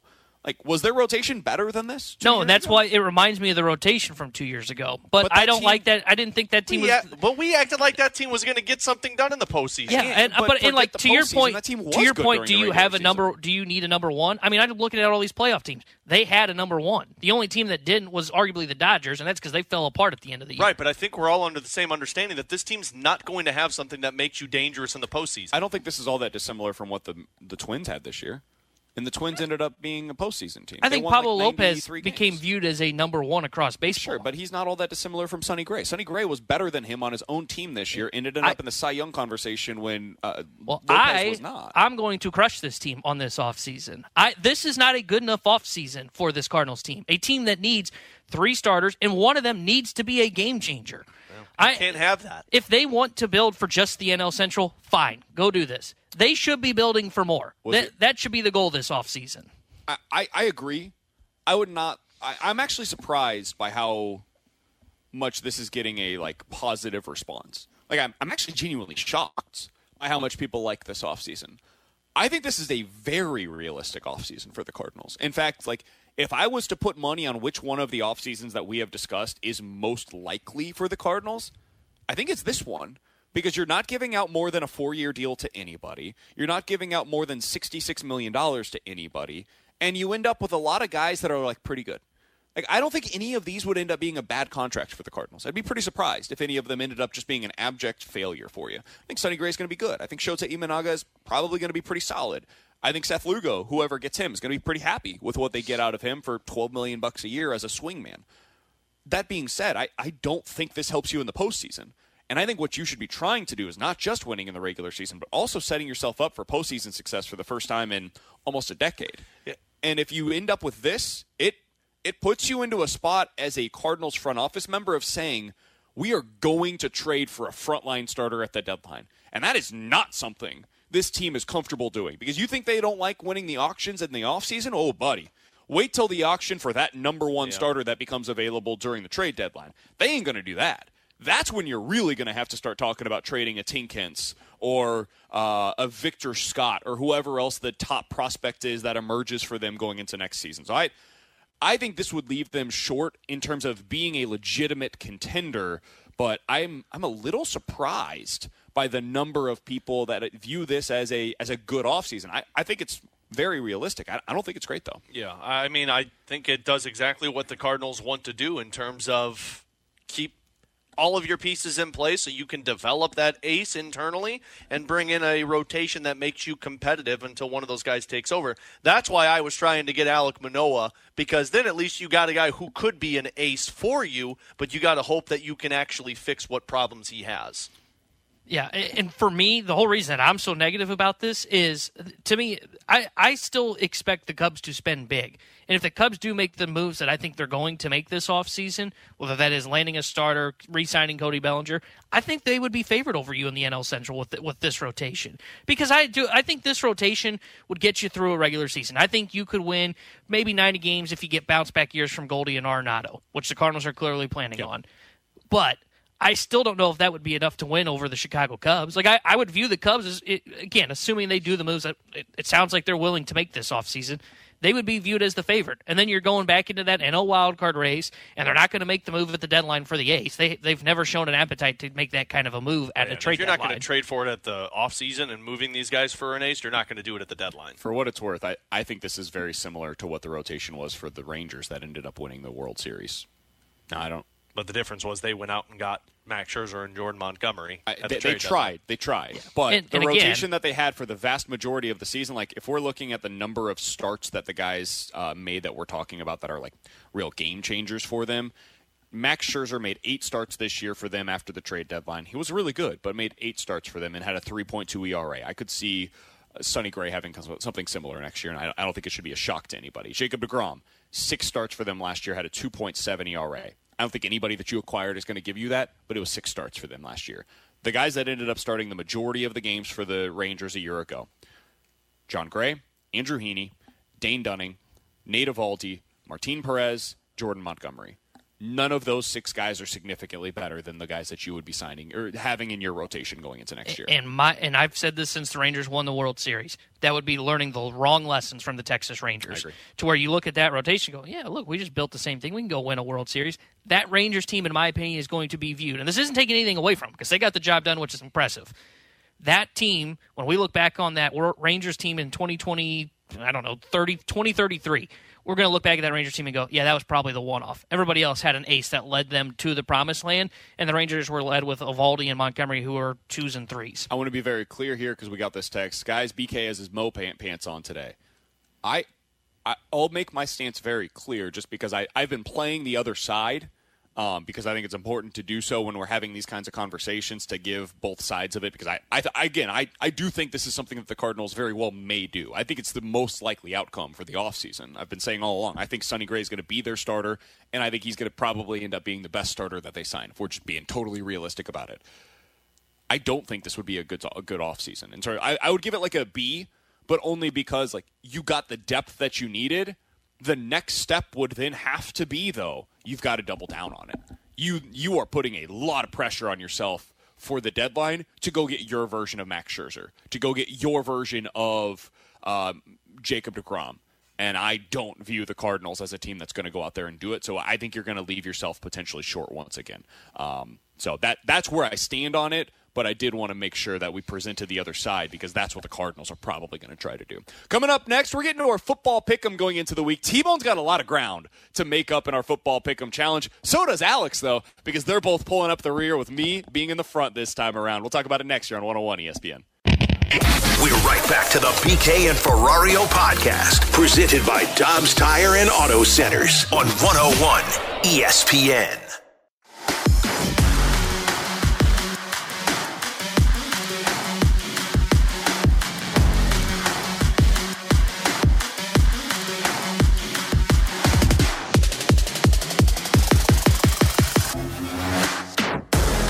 Alongside Alex and T-Bone on BK, you got BK and Ferrario here on 101 ESPN, and it is officially time, ladies and gentlemen. It is time for us to get to our football pick'em of the week. Through two weeks of this week's or this month's pick'em, I have 11 points. T-Bone has eight points. Alex, buddy, you got five points through the first two weeks of this uh, pick'em. Better challenge. than four. You are right where I was at this point in the last couple. It's not a good place to be, let me tell you. It does uh, not feel good to be back you. there.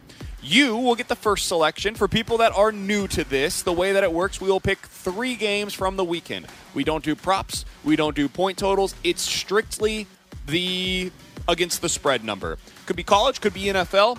no real uh, harm or foul there. Alex, what is your one point game? You've got three games, scale of one to three, three being the most. What is your one point? All right, one point play going to the NFL because it's done so good for me so far this week. Um, I'm taking Detroit minus seven and a half, and I, it it concerns me the seven and a half number because I think Chicago can stay with them offensively, but Justin Fields just coming back after being gone for like four weeks. I think Detroit's rolling right now. I believe that's a home game, so Detroit's going to be able to hold down the fort. I'm going to say Detroit minus seven and a half, my one point play. I like that one. I, I don't think the Bears can keep that thing close. I, I, I would have loved it more if it was six and a half. Seven and a half worries me, Fair. but I think if you get ahead of them early, you just kind of bring the pain and end the game early. Uh, was it one point play now? Uh, my one point play, I'm going to stay in the NFL as well, and I'm going to go to the Sunday night football game. And man, what a stinker it sure is. But I, I think the Vikings are a better football team than the Denver Broncos. Josh Dobbs is going to find his guy, TJ Hockenson. I just looked this up. Justin Jefferson has been practicing, so maybe he can be activated for that game. Um, I, I think Vikings are definitely a better team than than Denver. I think people are getting a little out over their skis on the Denver Broncos after their win on Monday Night Football uh, against the Josh Allen Bills. So I like Minnesota plus two and a half against the Denver Broncos. My one point play. I'm also going with an NFL game. I mentioned this earlier in the day. I'm going with it. The Pittsburgh Steelers are going to go into Cleveland and beat the crap out of the Cleveland Browns. You're going with Dorian Thompson Robinson again. We're really going through this one, and they're going up against this Steelers defense without their offensive tackles. They don't have Nick Chubb to be able to hand the ball to. They have a terrible quarterback starting for them. They have an offensive line that's been decimated by by injury. And this defense is going to have to score 14 points for them to beat the Steelers this weekend. I don't think the Steelers are this great football team. They've been outgained in every game so far this year, and yet, and yet, they are six and three on the season. Mike Tomlin is an excellent head coach. The over under on this game is 32 and a half points total for both teams combined. I think the Steelers end up winning like a 17 to 13 type of a game. They're a one and a half point underdog on the road. I think they should be a three point favorite on the road in this one. Give me the Steelers minus or plus the one and a half. Well, I hate agreeing with BK, but that's my three point play. Um, I'm very confident in this one. Plus, Pat Freiermuth is coming off of the injured reserve to play on Sunday. That's a massive weapon for Kenny Pickett. The running game's been great. I'm just. I'm done with Cleveland, and I that one and a half point underdog is just amazing to me. So that's my three point play. I just trust neither one of those teams to where I could hear the argument for either side to win that football game. And hey, we just talked about Joe Flacco. Apparently, he's visiting with the Cleveland Browns today.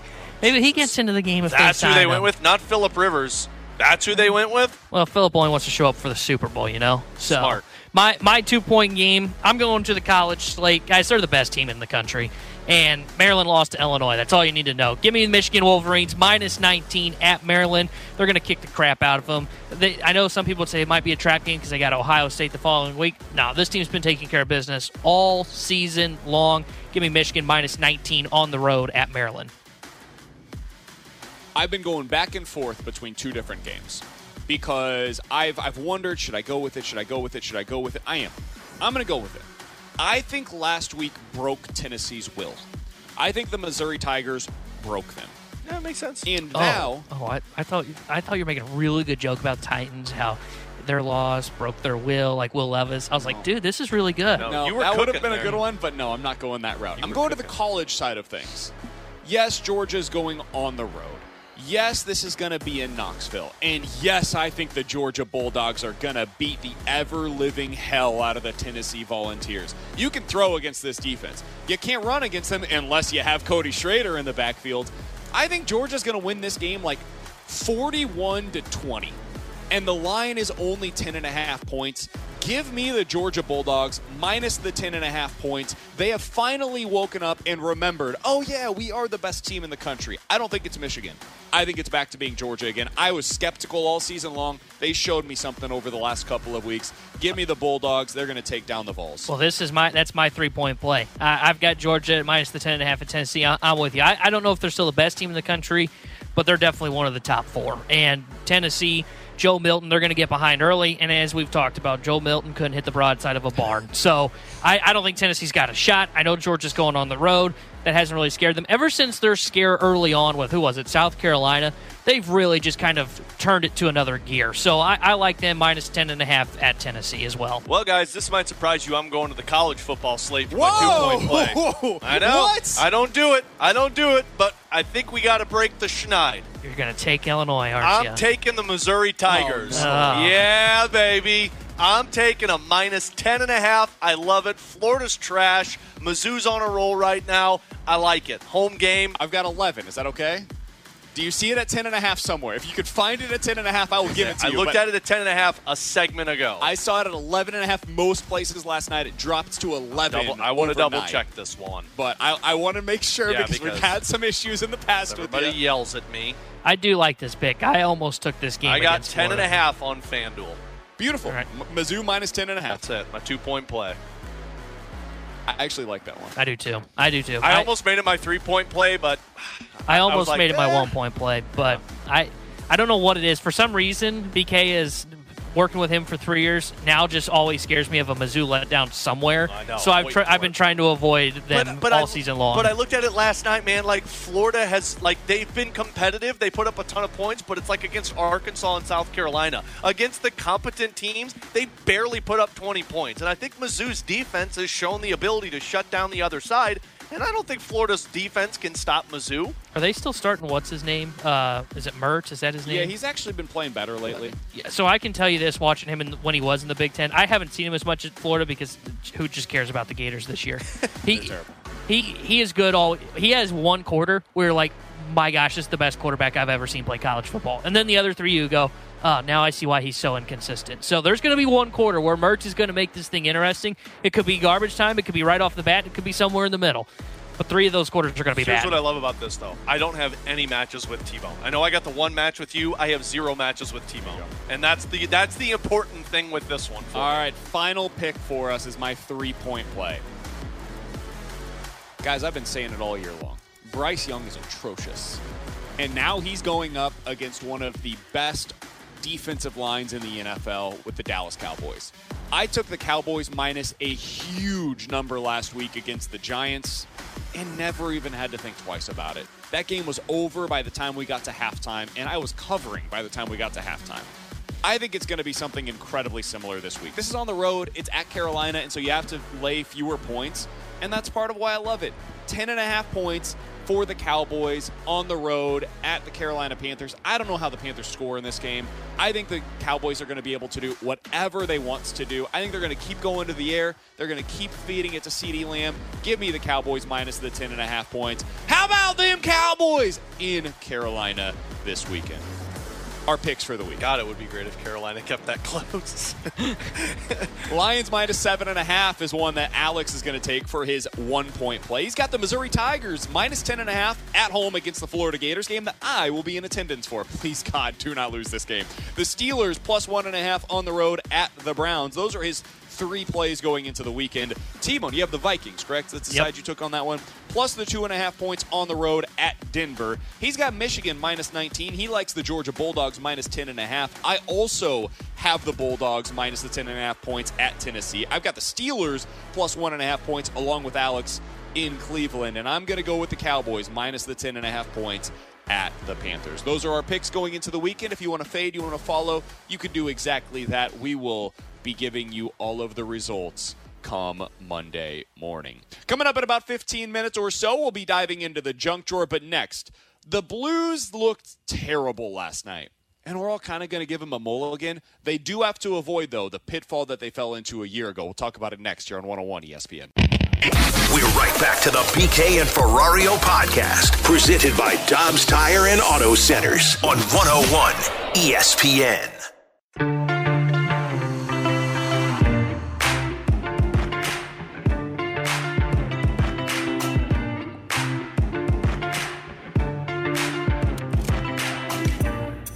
Alongside Alex and T-Bone, I'm BK. You got BK and Ferrario here on 101 ESPN. So the Blues stunk last night. There's no way around it. We're broadcasting live from the E&B Granite Studios out at the Centene Community Ice Center. but you're past it, right? Doesn't bother you. With Alex and T-Bone, I'm BK. Uh, yeah, no, I'm I'm totally fine Yeah, with it. yeah. It is what it is. Doesn't bother him. Mulligan. I don't care that they lost last night. And I'm being totally honest about this, guys. They they won four or five of their last six games. They had been playing really well. You get one bad game. If it dips into this weekend and they continue playing the way they did against San Jose, then I will start being concerned. Because last night the structure looked bad. Like everything about that was the head dip moment came back. It looked like last season. And it looked like last season against, without question, the single worst team in the NHL right now. It's inexcusable, but it was a trap game of all trap games.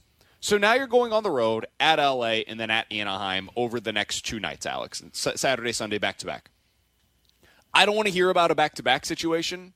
I don't want to hear about a backup goalie playing in net on Coming from the guy who complained about the short week for Thursday night Yeah. football in I, the I Baltimore. Don't, I don't want to hear about how the time was changing and they were sleeping in these beautiful five star. I don't want to hear about anything with the travel arrangements. You got your mulligan in San Jose. Now you got to show yourself the best foot forward in these two games against LA and Anaheim.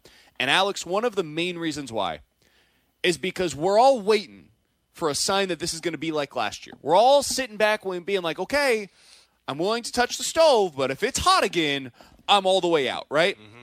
And so yesterday, Doug Armstrong was on a podcast with Frank Seravalli, and Frank Seravalli asked him, hey, when did you know last year that it just wasn't going to be the year for the Blues? Here's what Doug Armstrong had to say. Last year, we were losing games that we should have lost. And there, there's a big difference. We weren't competitive. We didn't do the things that, that gave you hope that, that you were going to get out of it.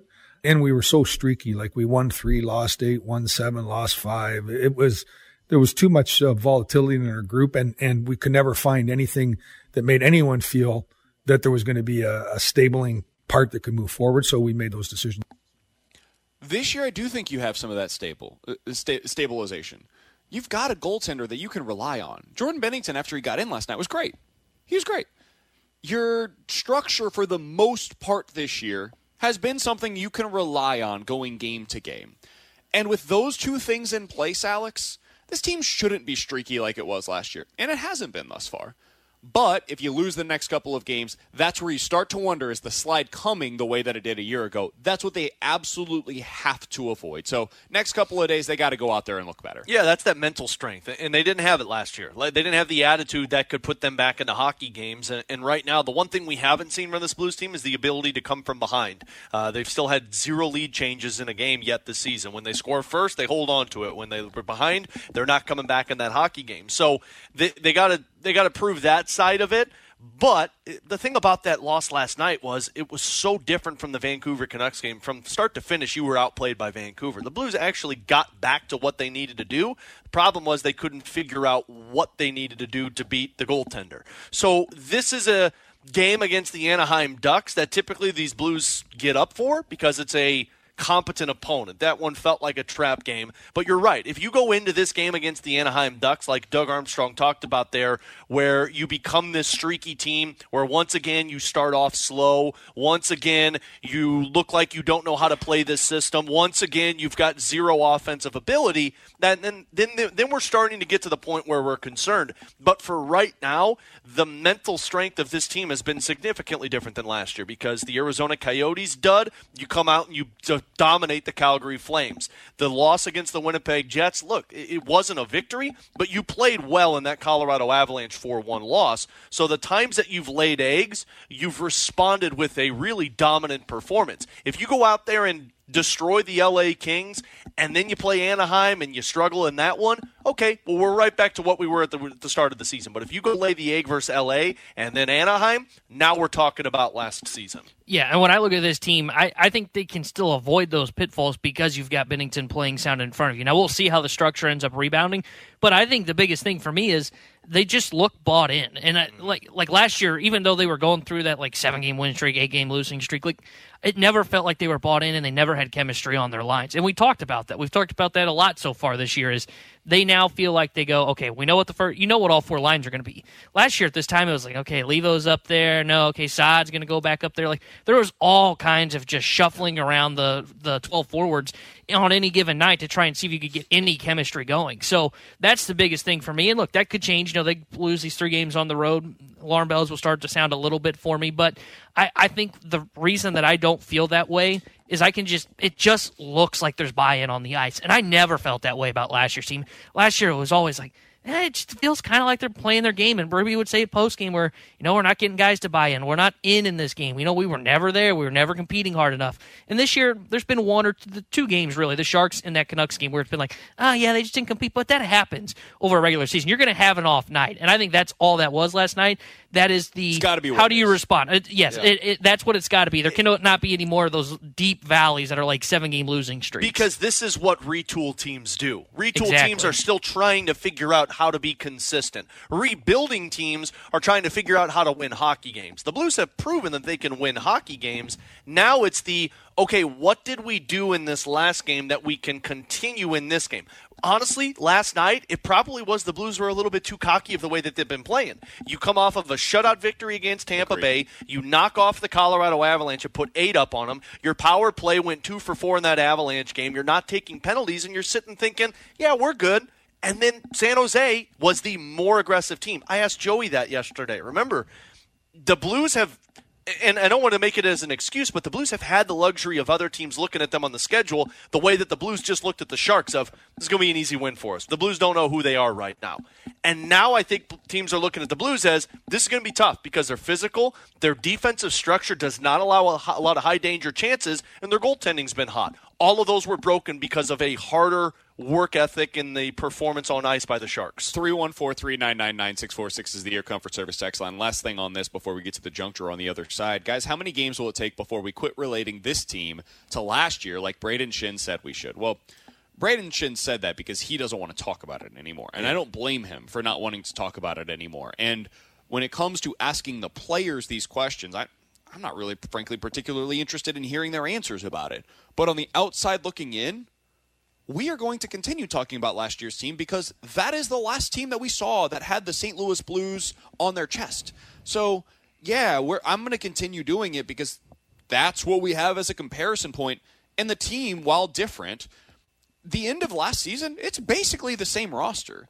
Like you made a couple of tweaks, but it's really just like a new backup goalie and Kevin Hayes mm-hmm. and Oskar Sundqvist. I guess like the the fourth line is a little different as well, but for the most part, it's the same team. Different structure, different assistant coaches, mostly the same team as it was a year ago. And so when we're thinking about okay, what does it look like in relation to that, and why are they better than that? Yeah, I'm going to keep bringing it up until they prove to us once and for all. And to answer the question directly, probably January 1st. If they prove to us by New Year's that this year is going to be different and that Jordan Binnington is going to sustain this, this level of performance and the defensive structure is here to stay, then yeah, at that point in time, we will probably stop comparing it to a year ago and we'll start projecting forward as okay, what is this going to be? What does it mean? if I could be honest, I don't think we're going to stop comparing it to last year until they make the playoffs. I, I think it carries all, all through the season because even in January, we could be talking about this team looking good and up and downs, but we're still going to be wondering when the snowball is going to come because that's what last year presented. You're a retooling team. Um, but to compare the two, I already think it's pretty obvious they're not the same team. I agree. Because we haven't seen a seven game losing streak. Like, there have been moments where T Bone said it. This is going to be the snowball moment. And they haven't done it yet. Now, does it happen here? If it does, well, then we can get back to saying that, yeah, this might be the same team. But for right now, I think they've already surpassed that moment to be considered last year's team because last year's team was very mentally soft in those types of games. And I, I'm not even going off of like a winning streak, a losing streak. It, it just It's looks overall different. play, Uh, yeah. Like look at use the eye test, and that's what people want to use in baseball. So I'm going to use it here for hockey. The defensive structure, the defense has been better. They were going into that game at what like 2.5 goals against. Like that was a goal better than it was a year ago. Uh, offensively, they they they look worse, but the biggest change that you needed to see this year was about the defense. That was the whole thing was the defense in Binnington. And Binnington's been awesome when he's been in between the pipes, and the defense is allowing a goal less per game. That's all I need to see. It reminds me a lot of the 2017-18 team so far with what we've seen, and that was Mike Yeo's first full season as the head coach here in St. Louis. And that year, uh, if you remember, the Blues had really good goal suppression, struggled a little bit to to get the goal scoring going and ended the season just a little bit outside of the playoffs. Finished the year with like 90, I think it was like 94 wins or 94 points, something like that. Um, I think it, it, it, reminds me a little bit of that season. So yeah. It, I, I, think it's much more that than it is what we saw a year ago. Yeah. Um, so I, that's that's where I place them currently. All right, coming up next, it's time for the junk drawer here on 101 ESPN. We're right back to the BK and Ferrario podcast, presented by Dobbs Tire and Auto Centers on 101 ESPN. Let's open it up. The junk drawer with BK and Ferrario. Brought to you by Fenton Bar and Grill. Best trashed wings in Missouri. Dine in, carry out, seven days a week.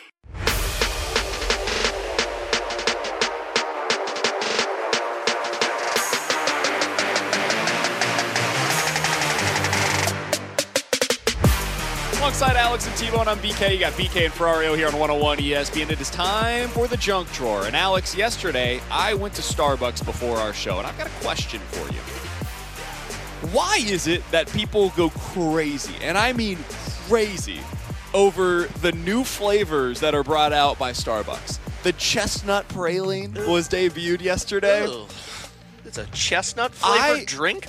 So I order online, right? Because I'm not a crazy person who walks in and attempts to get their Starbucks coffee in line where it's going to take you 30 So minutes. you don't like waiting an hour for coffee? So I ordered 15 minutes ahead of arriving. That's typically enough time. Alex, yesterday I got there and it took another 15 minutes of waiting while I was there. And listen, I'm I'm not complaining. It is what it is. Like I got to wait 15 minutes for coffee, whatever. But I walked up there and I was like, "Hey, you know, I've got a to-go order for Brandon." They said, "Well, it's the busiest day of the year for us. It's going to probably take another 15 minutes because of the new flavors being added to the menu today." What am I missing here? Are you one of these crazy people, Tanner, T-Bone, That's going there there is. day one whoa, for the whoa. chestnut No. praline latte. No, I'm typically the guy that walks in and goes, "Oh, hey, they got something new today." That's more of me. I'm more of the like shocked when I walked in and see that it's the Christmas drinks. But no, I, I don't go really crazy over the. Somebody I'll, I'll get them every the now holiday and then. cups. That's what people want. Wow. That is true. I don't know that. I don't And understand. it's not even like a collector's Is thing. it an Aren't- Instagram thing? Like you got to get Oh, it posted yeah. on Insta for today? I'm sure. But- I mean, it's the social media trend where it's like, oh, look, I got my first Christmas coffee from Starbucks. Look, they got the cups available. Duck face. I don't know. will you, will you please do? Will you please? will you please Duck post something like that on your social media? Yeah, why not? uh, I, here's here's me, and I'm a psychopath. It was Red Cup Day.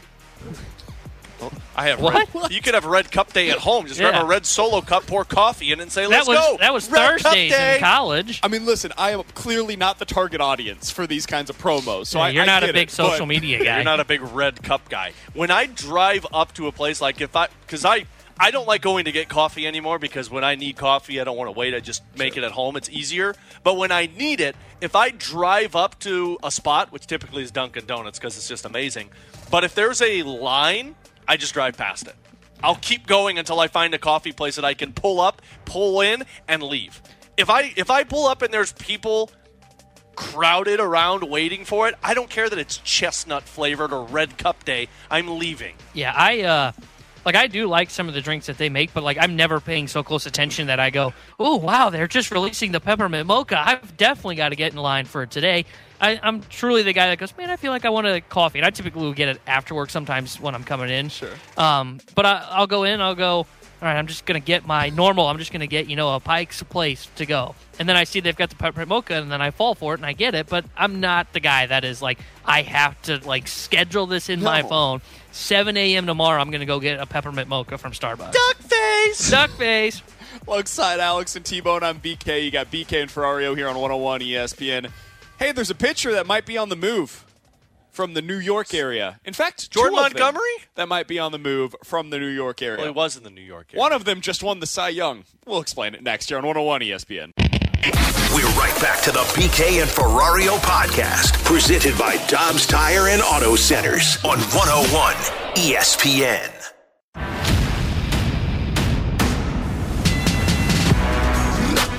Alongside Alex and T-Bone, I'm BK. You got BK and Ferrario here on 101 ESPN. So you guys ready to trade for Gerrit Cole? Oh, I'm in. You guys want to do it? Why would he be available? He's Well- an ace. According to Paul Himbo, who is a content producer for the Greeny Show up in ah. New York, So this is like Tanner having hot takes. he explains today I on never come up with ESPN. New York why the Yankees should trade Gerrit Cole this offseason. Now, he went on like a four minute rant as to why this makes sense, and none of it made any sense. But oh yeah, this is Tanner. to distill his explanation as plainly as possible. The Yankees are bad, they're old, they need to get young talent, and he's got an opt out after the season. That's essentially why he thinks that they should trade Gerrit Cole, and he believes they should go into a full blown rebuild. Now, I'd genuinely be shocked if they even considered doing something as asinine and stupid as trading the reigning Cy Young Award winner, who is very clearly at this point in his career the single best pitcher in Major League Baseball. However, if they go brain dead this offseason and Brian Cashman goes full scorched earth and says, I'm going to make my team as bad as humanly possible and get myself fired and trade Gerrit Cole, do you think the Cardinals would consider it? No, no. Okay. Too much money. Yeah, I was gonna say there's too much money, too many years committed So- to it. Too talented. Yeah, Hold on, though. and he's old. Yeah. You don't want an old pitcher who's locked up. What do we think Aaron Nola is going to get this offseason? 30 million bucks? Six years, two Sad. hundred and Six, No, 180. seven by two ten or six by one eighty. Roughly probably. $30 million a year? yeah. probably. Gerrit Cole's making 36. Gerrit Cole is way better out. than Aaron Nola. Yeah, but look at how many years he's got committed to him. I mean, technically just one. He's probably going to opt out of his deal. I actually do agree with that. Well, part then why would you trade for a guy who's going to opt out of his deal? That doesn't make sense for the Cardinals. You get a year. well, what, what's a, what's a year going to do? I mean, it gives you the best pitcher in baseball for a Oh, year. really? What's the best pitcher in baseball done for the Yankees? You could either trade for Win Gerrit Cole or trade for $25 million of Tyler Glass. I would rather have Sonny Gray and Imanaga on my team. Fair. With Lugo. I'd rather shoot my Shota. Now, he also has a full no trade clause, by the way, so that Oh, also I- complicates things. Oh, wow. St. Louis isn't the destination. He destination. could grow his hair man. back out. What What do you think it would take? Like, if if they made him available, do you think it would be just a massive haul in return for the Yankees? If you if we, I'm assuming the next team would assume that they have a one year of control because he he's going to opt out of this deal, and I don't think he's going to re-sign before he hits free Well, agency. yeah, if you're the Yankees, though, you're, you're going to go into this full blown rebuild. You're getting basically the entire farm system of the team you're trading them to. And I get it, it's one year, but somebody who desperately wants him. Remember what Juan Soto, and Soto had two years attached to it, but you still had the control that was a part of it. Uh, you're going to go more than what the Wa- uh, or San Diego had to give up to get a Juan Soto, and I mean that was their farm system. Yeah, I mean it's a dude who, I mean it's a they dude. two who's- and a half years of Juan Soto though. Yeah. I, I mean I understand that, but it's one year of a Cy Young. I, I don't know that it's going to be as significant of a return as we expect. You know why? Because it's It's not going to happen. Well, I'm Well, that totally with you. yeah. but like, I, I think they the return for guys, and this is why I think it's going to cost less than people are anticipating for Tyler Glasnow. The return for guys on one year deals just it's not what it once was. Um, but anyways, we don't have to spend any more time on that because it's not happening and it's just an absolutely insane idea. But I did want to talk about the Cardinals and trades in general because yesterday when we brought up the hypothetical offseason choose your own adventure of the Cardinals trading for Dylan Cease, which I do think is a real possibility. By the way, the White Sox general manager, Chris Getz, is coming out seemingly every day and talking about how much he hates his baseball team. No, Eloy Jimenez is in, uh, available now. You want to try that again? Eloy Jimenez. Jimenez, Close enough. isn't it? Um, It's the same thing. Jimenez, Jimenez. I pronounced it the exact same. Just shut up. Fair. Uh, he basically is telling everybody who will listen, we want to trade everybody. This team's terrible. We hate all of these players. Go get Luis Robert, man. I, I think he might actually He might be be available. You could get a both. Um, I suggested that the Cardinals, not suggested, part of the hypothetical scenario was the Cardinals trade Nolan Gorman and Tink Hence for Dylan Cease. Now, that's a lot. It, I understand that. And I think it's going to cost a lot to get two years of Dylan Cease, who's a former Cy Young candidate and is one of the better young pitchers in the sport. So you're going to have to pay a lot because everybody's going to want that guy. Guys, I think part of what's holding Cardinals fans back from committing to a deal like that, from being willing to make a deal like that, is the ghost of trades past. And really, the one that immediately comes to mind, I would assume for a lot of fans, is oh my God, remember what they did for Marcell Ozuna? They traded Sandy Alcantara and Zac Gallen, and both of those guys went on to be Cy Young Award winners elsewhere. Worth it. We got the clip of the century him climbing the wall and the ball landing true. 30 feet in front I of mean, him. that man did the biggest climb that for a ball that was nowhere near him. I will defend the Cardinals until the end of time for making that trade. Now, it could not have gone any worse. Marcell Ozuna wasn't the player that the Cardinals expected him to be. The defense stunk. His arm, he basically didn't have a shoulder. And the offense was just like fine. It was just okay, slightly above average. It was not what the Cardinals were anticipating. And when you add all of that up with the off field stuff, where he just wasn't the guy that they were expecting him to be either, it clearly didn't work here in St. Louis. I think it's fair to say. What if it did, though? What if in a scenario where they made that exact same deal, Marcell Ozuna was like 20% above league average offensively. He was hitting 35 home runs and 100 RBIs a year and had like an 805 OPS. By the way, that's what Marcell Ozuna has been since the trade, but most of that success has come with Atlanta, unfortunately, for the Cardinals. If that was the guy that the Cardinals traded for and they re signed him and they kept him here long term and he was a part of the long term build here in St. Louis, would we view that trade differently, Alex? I don't think so because your pitching would still be in shambles and you're still trying to recreate that. Like you've got an offense even without Marcell Ozuna, but you've been left to figure out the biggest weakness. Like if we were talking about them having Jack Flaherty pitching like at least an ace, and you've got a couple of other guys who would make it at least compatible, and we're only talking about filling one spot, and Marcell was doing that, then yeah, I think you'd be sitting there saying, who cares what those guys were because you've gotten this out of Ozuna.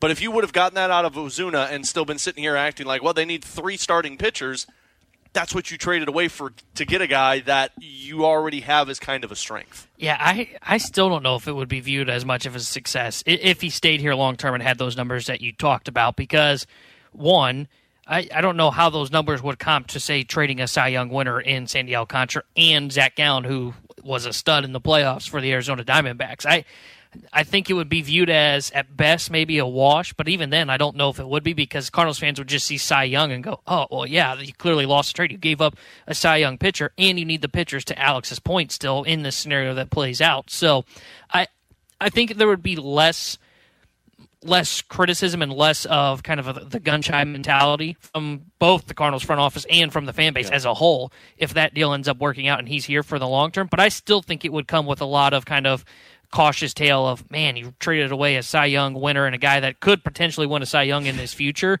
and I think it would still be viewed as kind of a lost trade, just not as bad of a loss. That's the hard part. If one of those guys was a guy as a Cy Young candidate and he performed that way, you can understand it. But that's two guys that you traded away that could be Cy Young winners. The reason why I wanted to bring this up today is because I, I think this is. If Dylan Cease ends up coming here and has success, like if he is the guy that the White Sox knew him to be a year ago instead of what he was in 2023, and you trade Nolan Gorman, who goes on to be the player that a lot of Cardinals fans think he's going to be 35 home runs, 240 hitter, but a lot of power from the left side. And Tink ends up going on to be not a number one starter, but like a, a really solid number two guy, a guy that throws 160 innings a year with like a 3.5 ERA. Really nice pitcher that you would love to have in your rotation. I think it's worth it because like you got to give something significant to get what you're looking for right now. And the Cardinals are now with pitching where they were at that point with their cleanup hitter. The Cardinals were completely desperate to find somebody that could come in and hit 35 bombs. And they found it, they thought, with Marcell Ozuna. And it failed. It failed spectacularly. But at least they were willing to try, man. My frustration with the Cardinals lately is they aren't even seemingly trying to go get the guy that we all want them to get. And sometimes what it looks like when you try is the Marcell Ozuna trade. And it fails and it blows up in your face, and you say, man, we messed that one up. But at least we tried. Right now, their biggest issue is last year they didn't even try to fix their rotation. This year, what a lot of fans are worried about is they're not going to try to fix their rotation again. And so if they end up getting priced out of the top end of the market, what do you got to do? Well, you got to have a plan B. And plan B might be desperation mode, where you go to the White Sox or you go to the Mariners and say, all right, what's it going to take? What's it going to take for us to get Logan Gilbert? What's it going to take for us to get Dylan Cease? And what they're going to tell you is, well, we know you have no other option. Your option is either coming to us or sucking with your number one starter again this year. We choose sucking. Being in the mode that T Bone was in, with our last segment where we were talking about today's version of Choose Your Own Adventure, where your number one option in your rotation going into the season is Sonny Gray. That's the alternative. And if that's what's presented to them, I think this is the route that they end up going, is saying, we got to do it. We got to bite the bullet and make the trade that we made for Marcell Ozuna, but on the pitching side, and we understand that it could come back to bite us, but it is a move that, like, if we don't make it, the alternative is even worse because our fan base is going to throw it back in our face, justifiably so, the way that you were talking about earlier, T Bone, and say, we didn't do enough. Yeah, but we've got to try to do enough. They'll spin it as, but then there's envelope number three to where we kick the can down the road to one more year and look at the free agent market next year. and, and like it's a very tough spot. So if you go the route and you do make the trade and you, you bite the bullet and then it does fail, like uh, it's tough for. I can't be critical of them because they changed their mindset. The whole the whole John Mozeliak tenure has feel like it has whether you want to point out the Arozarena trade or the Ozuna trade has suddenly just become like completely a 180 of how the front office operates ever since that one mistake to where now it feels like they're like okay well we failed at free agent signings we failed at this one trade we got to avoid doing both of those. And now you're playing you're operating a baseball team with one hand tied behind your back. But he used to do that. I mean they lost the sudden passing of Oscar Taveras what did they do? They did a big swing for Jason Heyward and they only had him for a year. They weren't even able to lock him up and then he walks away in free agency to your rival Chicago Cubs. Like they were willing to make that move um, now they haven't been able to make that move. They haven't been willing to make that move. I will be much more critical of the Cardinals if they decide to go, yeah, sure, we're going to spend these 50, 55 million dollars, but we're going to throw numbers at the problem for our number one. Than I am to be like, okay, look, you made the big trade, you made the big swing that we've been calling for. You got Dylan Cease, who I think's got incredible stuff, and it just didn't work out. I, I'm not going to be as critical of them that way, and if as I would be if they go the route of let's just throw numbers at our number one. Somebody on the text line said, but guys, you don't give up big time young hitters who are expected to hit 30 bombs in a season for a pitcher. Maybe not, but you also probably shouldn't give up big time young hitters who hit 315 with a 30% above league average OPS the year prior. And that's exactly what Minnesota did in order to get Pablo Lopez. You think they regret it? 'Cause I don't. I think they feel great about that trade right now Yep. in Minnesota because they have a guy that they can trust. T Bone called him earlier today, said that's a number one starter for them, even despite the fact. And, I, I think it's a fair thing to say because Pablo Lopez was awesome. Look at what he did in the postseason, man. Um, that is a lot to give up for Pablo Lopez. They give up Luis Arraez, who this year hit 355 for Miami, man. But once again, was a silver slugger, all star, led the league in batting average, and it was worth it for them. That is what you have to be willing to do to make these kinds of trades is give up something that hurts. It hurts a lot. For them it was Luis Arraez. For the Cardinals it might end up being Nolan Gorman. And I know everybody wants to put Nolan Arenado in these deals instead of Nolan Gorman. Guess what? He's not accepting a deal to Chicago. He's not accepting a deal to Seattle. He has a no trade clause. So write it off. It's not happening. I know everybody wants to put Brendan Donovan in these trades. Guess what? These teams aren't going to value him the way that they do Nolan Gorman for the same reason that you don't value him the way that you value Nolan Gorman. You want to put Tommy Edman in there. Guess what? Two years of control, $11 million already. Like, he ain't going to be the guy either. So here's what you can do. You can either try to go out and get that number one starter via free agency, pay him $30 million a year, or we can talk about the trade route and we can discuss whether or not it's worth it to give up a Nolan Gorman. That's probably what the discussion's going to have to be with John Mozeliak this offseason. I don't know what they're going to do. They might end up saying, screw both of those, we're going Sonny Gray as our number one starter. And then Tanner's going to come on here and crush him. Coming up next, Mizzou basketball gave you reasons for both hope and concern last night. We'll discuss it here on 101 ESPN. We're right back to the BK and Ferrario podcast, presented by Dobbs Tire and Auto Centers on 101 ESPN. In the backcourt crossover, six seconds to play. Middle of four, four seconds to play. 17 footer for the tie, misses.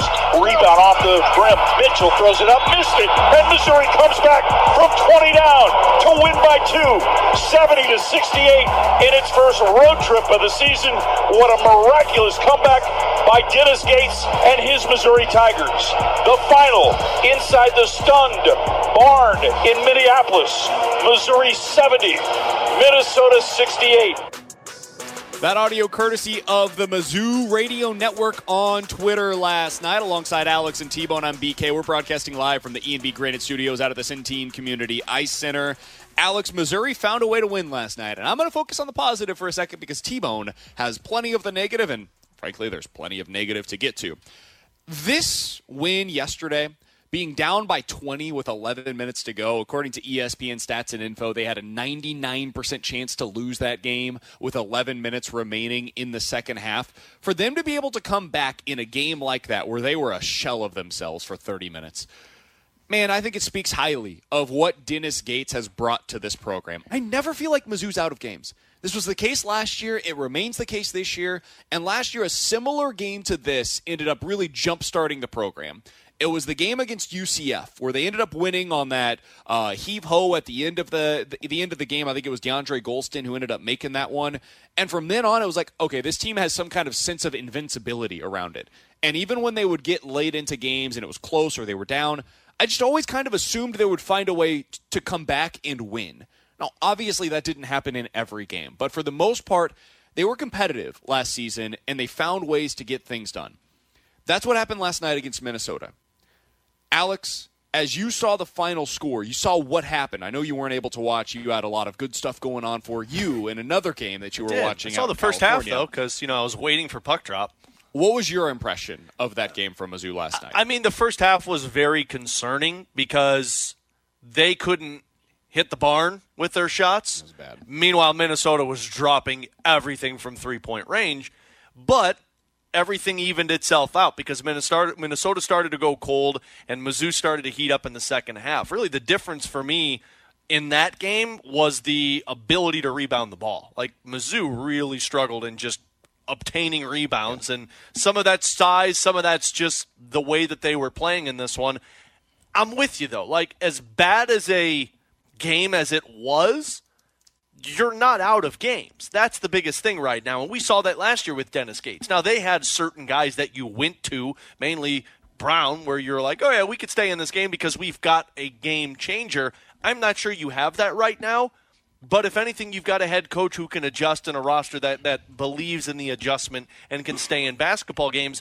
Mizzou is very evidently, though, going to go as far as their shooting percentage from outside the three can take them. So that's the positive. They won last night. They are now three and one on the season. They find a way to steal that one. That's and that's what they did. They stole that one on the road at Minnesota. T Bone, you are choosing to focus more on the negative side of things from last night. Of course he is. Yeah, yeah, as probably should be because that Minnesota team sucks, and Mizzou was down twenty at one point. Look, I'll give them their roses. That's a great game to come back and and survive essentially, and that's what they were doing: survive in advance to get past that game and get the win in the win category. But man, I watched that Mizzou team last night, and I just it feels like it felt clunky offensively, defensively. It didn't look great, and they weren't a great defensive team last year by any means. But last night was bad early on, where it was the the press was being broken super easily. Then at least to open three pointers that Minnesota was making. I I don't know. I watched that team last night, and I was like, man, I think this team is going to have some struggles once they get to SEC play. I'm not saying they're not going to be a tournament team. I'm not willing to jump aboard the fully panic bus. But man, I didn't see anybody that I'm like, man, this guy's a game breaker this year. Kobe Brown was a game breaker last year, to where you put the ball in his hands and say, "Big fella, go make something happen," and he would do it. I, I think maybe East can be that guy, but four of twelve last night, too inconsistent for them. Honor was good with 16 points. And by the way, I think BK mentioned this. I don't know if you mentioned this in just the group text or you mentioned this on air. They've got to cut down this rotation. They've got to start doing it. They ran 13 players out there last night. Minnesota ran nine. It is time to start cutting down this rotation. Figure out who can play and who you like, and then go with it. Because right now it is just too many guys getting too much playing time, and you've got to start cutting that down. You've got three games to do it because your next three games are against Jackson State, South Carolina State, and Loyola, Maryland. So the next three games you'll, you'll win by a wide margin, and if you don't, something horrible has happened. These are th- three teams that are ranked in the bottom 50 in the country. Like they're they're horrendous basketball teams. After that, you got Pittsburgh, Wichita State, KU, Seton Hall, Illinois, and then you're into the conference play. Like you got real games coming up. This schedule is not what it was a year ago, where it's a bunch of patty cake games. These are real, legit, either Power Five opponents that you're going up against, or like the mid-major programs that matter that could see themselves in March. You have to start cutting this down very soon. And what I find interesting, T-Bone, is they brought in a bunch of dudes via the transfer portal this year that all think they're going to play significant roles for Mizzou. I think some of their young guys look better than the guys that they were able to get via the transfer portal. Last night was Connor Vanover's first game. This is the seven foot five guy that you were talking about, Alex. Dude's a beast. Uh, he he's not though. He No, looked uh, yeah. really bad in the first half and then didn't play a single minute in the second half. It was his first game back after the three game suspension, so may, maybe things will get better for him. Okay, let me rephrase. He looks like a beast. Caleb Brown's a good story, man. His brother was such a great player for Mizzou. He can't play. He could not see the court for Mizzou anymore this year, and it. Frankly, he should probably transfer, but if he's going to just have a scholarship there because his brother was great, fine. No, no problem. It is what it is. But you've got to start deciding okay, who are we building around for this year? I love what I've seen so far this season from some of the young guys, most notably uh, a, a guy like uh, Curt Lewis, Lewis, who we saw last night. Jordan Butler has looked really good. I have loved what we've seen from Ant Robinson, freshman point guard that they've got, defends like crazy. I think he's going to be a pretty good offensive player, too. Build around them. Tamar Bates should get more minutes than what he's getting so far. He's been great this year early on those are the guys that I would like to see a little bit more of, and then cut some of the minutes for some of these other guys instead of going with a 13 man rotation. Get it down to like nine right now. Yeah. You'll eventually get it down to like seven, probably. Right now, if you're at nine or ten, that, that's probably where you want. To. And I'm not going to crush them for this because a lot of teams are still trying to figure out their identity, but they don't they don't look like they know what each guy should be willing, should be and is capable of doing right now. Like who's the guy that's the slasher that's going to get into the paint? I think that's East, Yep. but I'm not 100 percent certain of that. Who's going to be the guy that's going to be kind of that spot up three point shooter? That hey, we need a bucket from deep. Supposed who's to be that Caleb guy? Grill, but he hasn't been making his three so far. Exactly. Like the, they, and again, it is early. Like I'm not gonna hit like the absolute panic button, but there are some concerning trends with this team that make me go, okay, I don't know if they're as good as they were last year, and, and that might be expected because you did lose Kobe Brown. And by the end of, I mean, basically mid December, before we get to that bragging rights game, we're going to know who this Mizzou team is. We're going to have a pretty good idea. Pittsburgh, Wichita State, Kansas, Seton Hall. Oh, Tho- those Kansas. four games That'll be a good will one. give you a pretty clear indicator of, of just how far you are away from being any kind of legitimate contender. The Kansas game, they're going to. It's KU, so may, maybe maybe because it's the the um, the Yeah. border war, we'll see something closer than what I'm currently expecting. KU's amazing, dude. That that team is really freaking good. They they just did really well against Kentucky, so I'm not expecting a ton in that one. But um, if you wanted to take the positive from last night's game, it was them showing the fight. If you want to take the negative, it's almost everything else. All right, coming up next, 314 399 9646 is the Air Comfort Service text line. You give us four options, we'll tell you which one's got to go here on 101 ESPN. We're right back to the BK and Ferrario podcast, presented by Dobbs Tire and Auto Centers on 101 ESPN. This is BK and Ferrario. Time now for One's Gotta Go. We offer up the talking points, and you get to pick which one's gotta go on 101 ESPN.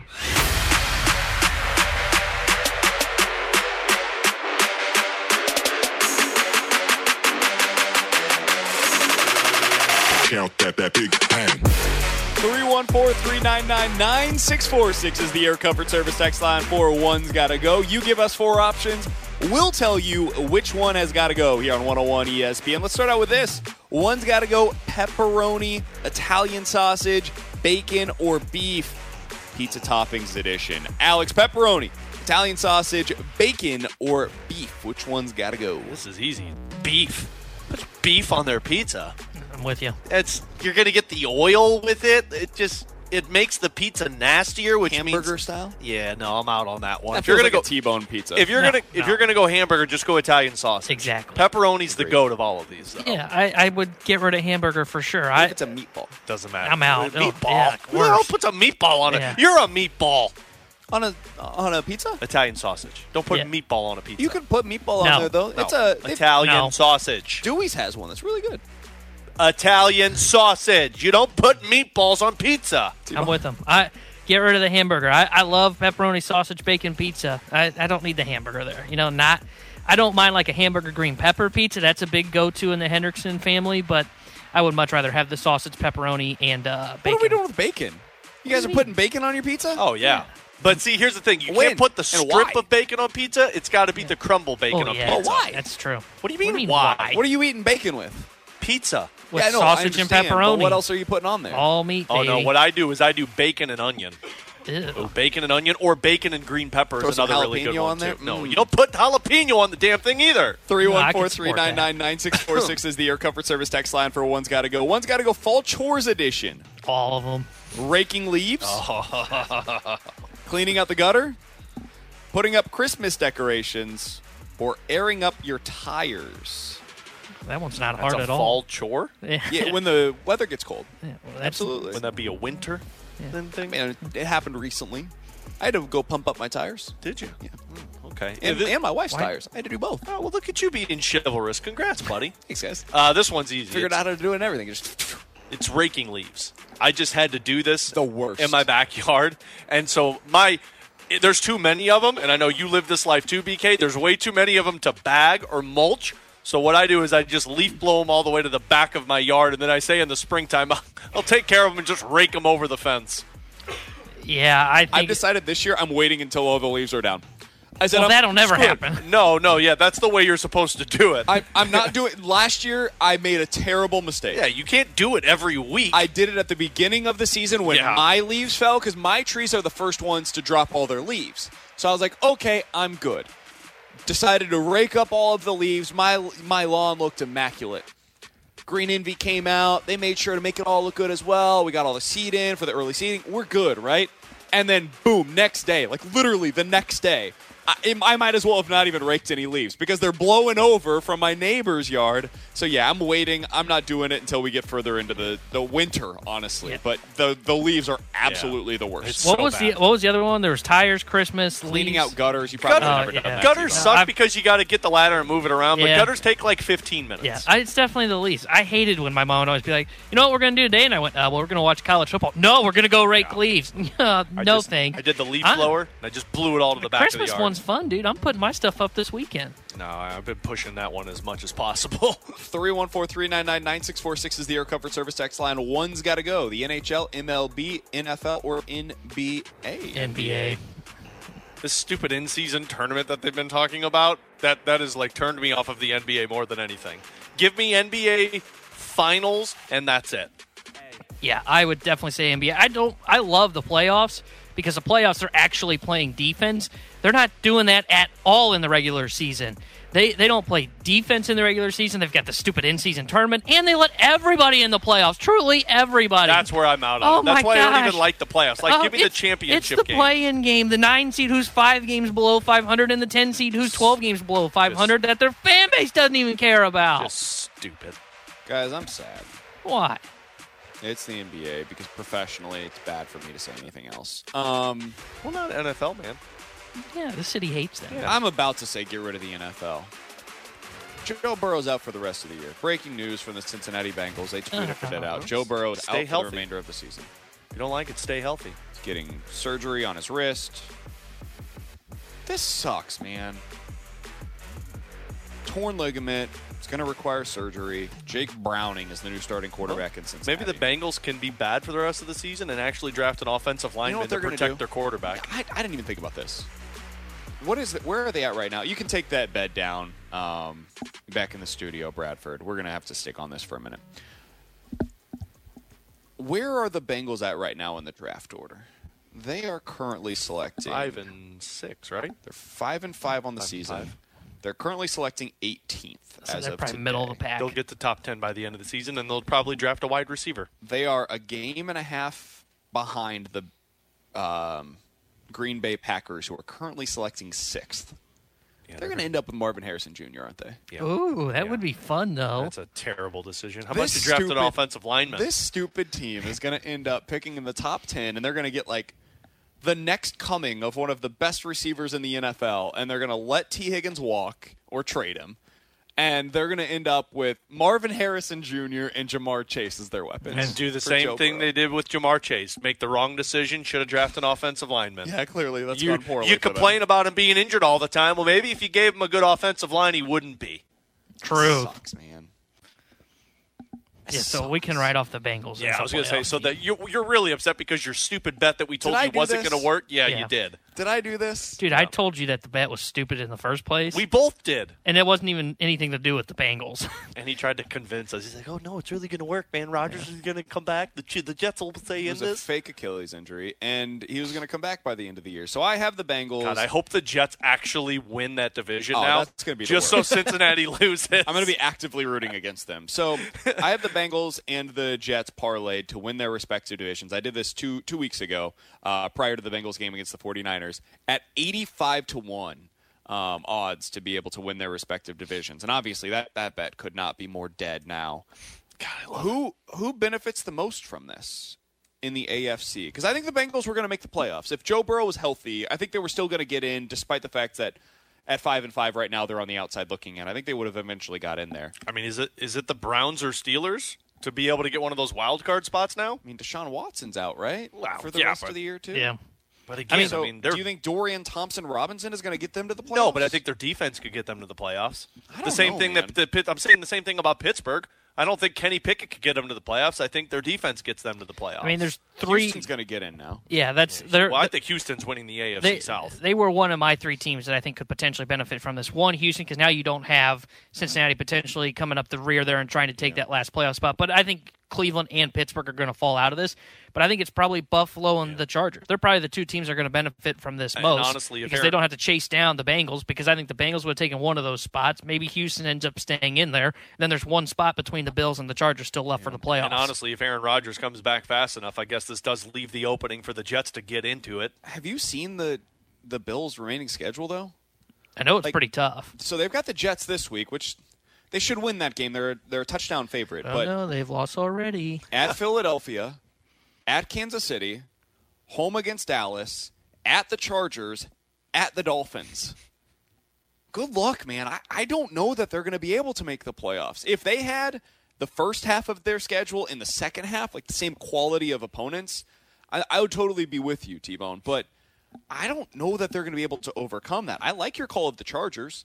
Green Bay, New England, Denver, Vegas, Denver again. I, I could see the Chargers ending up in the postseason. Another team that I didn't even think of, Colts could sneak their way in. Yeah. I mean, I, I don't think they're a team that would do anything in the playoffs once they get there, but Gardner Minshew's better than Dorian Thompson, quarterback in Cleveland, and honestly, Kenny Pickett at this Can I point. say the other team that like you grit your teeth and maybe you could see how they'd get in? Don't say the Raiders. The Broncos. I know. I know. Uh, dude, somebody bad is going to get into the Well, playoffs according to this year. Zac Taylor, the season's far from over. Oh, okay. Yeah, sure. No, they're Man, they're another example why ex- expanding playoffs sucks. Right here, we're looking at it right now. Right now, we're looking at it. If this was six teams, man, it- we'd be fine. We wouldn't even be talking about the stupid Broncos. if Joe Burrow and Deshaun Watson and Aaron Rodgers weren't out for the season, we also wouldn't be having this conversation. If Anthony Richardson Nope. was still playing, we Well, wouldn't be having stay this healthy. conversation. If Jim, nah, if Jimmy G was in the, it wouldn't. It wouldn't He is healthy. Yeah, he is healthy and not helping that team. I, the Broncos are a team that could absolutely end up making the postseason. Minnesota, Cleveland, Houston, Detroit, New England, the Raiders. leaves a sour taste in my mouth. They've won three in a row. They've won four of their last six. They played a tight game against the Chiefs. I know they gave up 70 points against Miami earlier this year, but they're technically trending in the right direction. so. Yeah, well, BK's right. The Chiefs probably are the best team in the AFC They, now. they are. It's by a process of elimination. It's not even about me saying the Chiefs are this like excellent team. They're Yeah. worse than they were last year. But nobody in the AFC is winning the Super Bowl. This It'll be an NFC stinks, team this man. year. This conference stinks. It does. All right, coming up Draft next, an offensive lineman to protect your quarterback for once. we're going to look ahead to this weekend in the NFL, which is full of, I'm sure, Oh, great football games here on 101 ESPN. We're right back to the BK and Ferrario podcast, presented by Dobbs Tire and Auto Centers on 101 ESPN. Let's run it back with a daily rewind on BK and Ferrario. Brought to you by Gloria Loom, your home sold guaranteed realty. Selling your home begins at gloriahasthebuyers.com.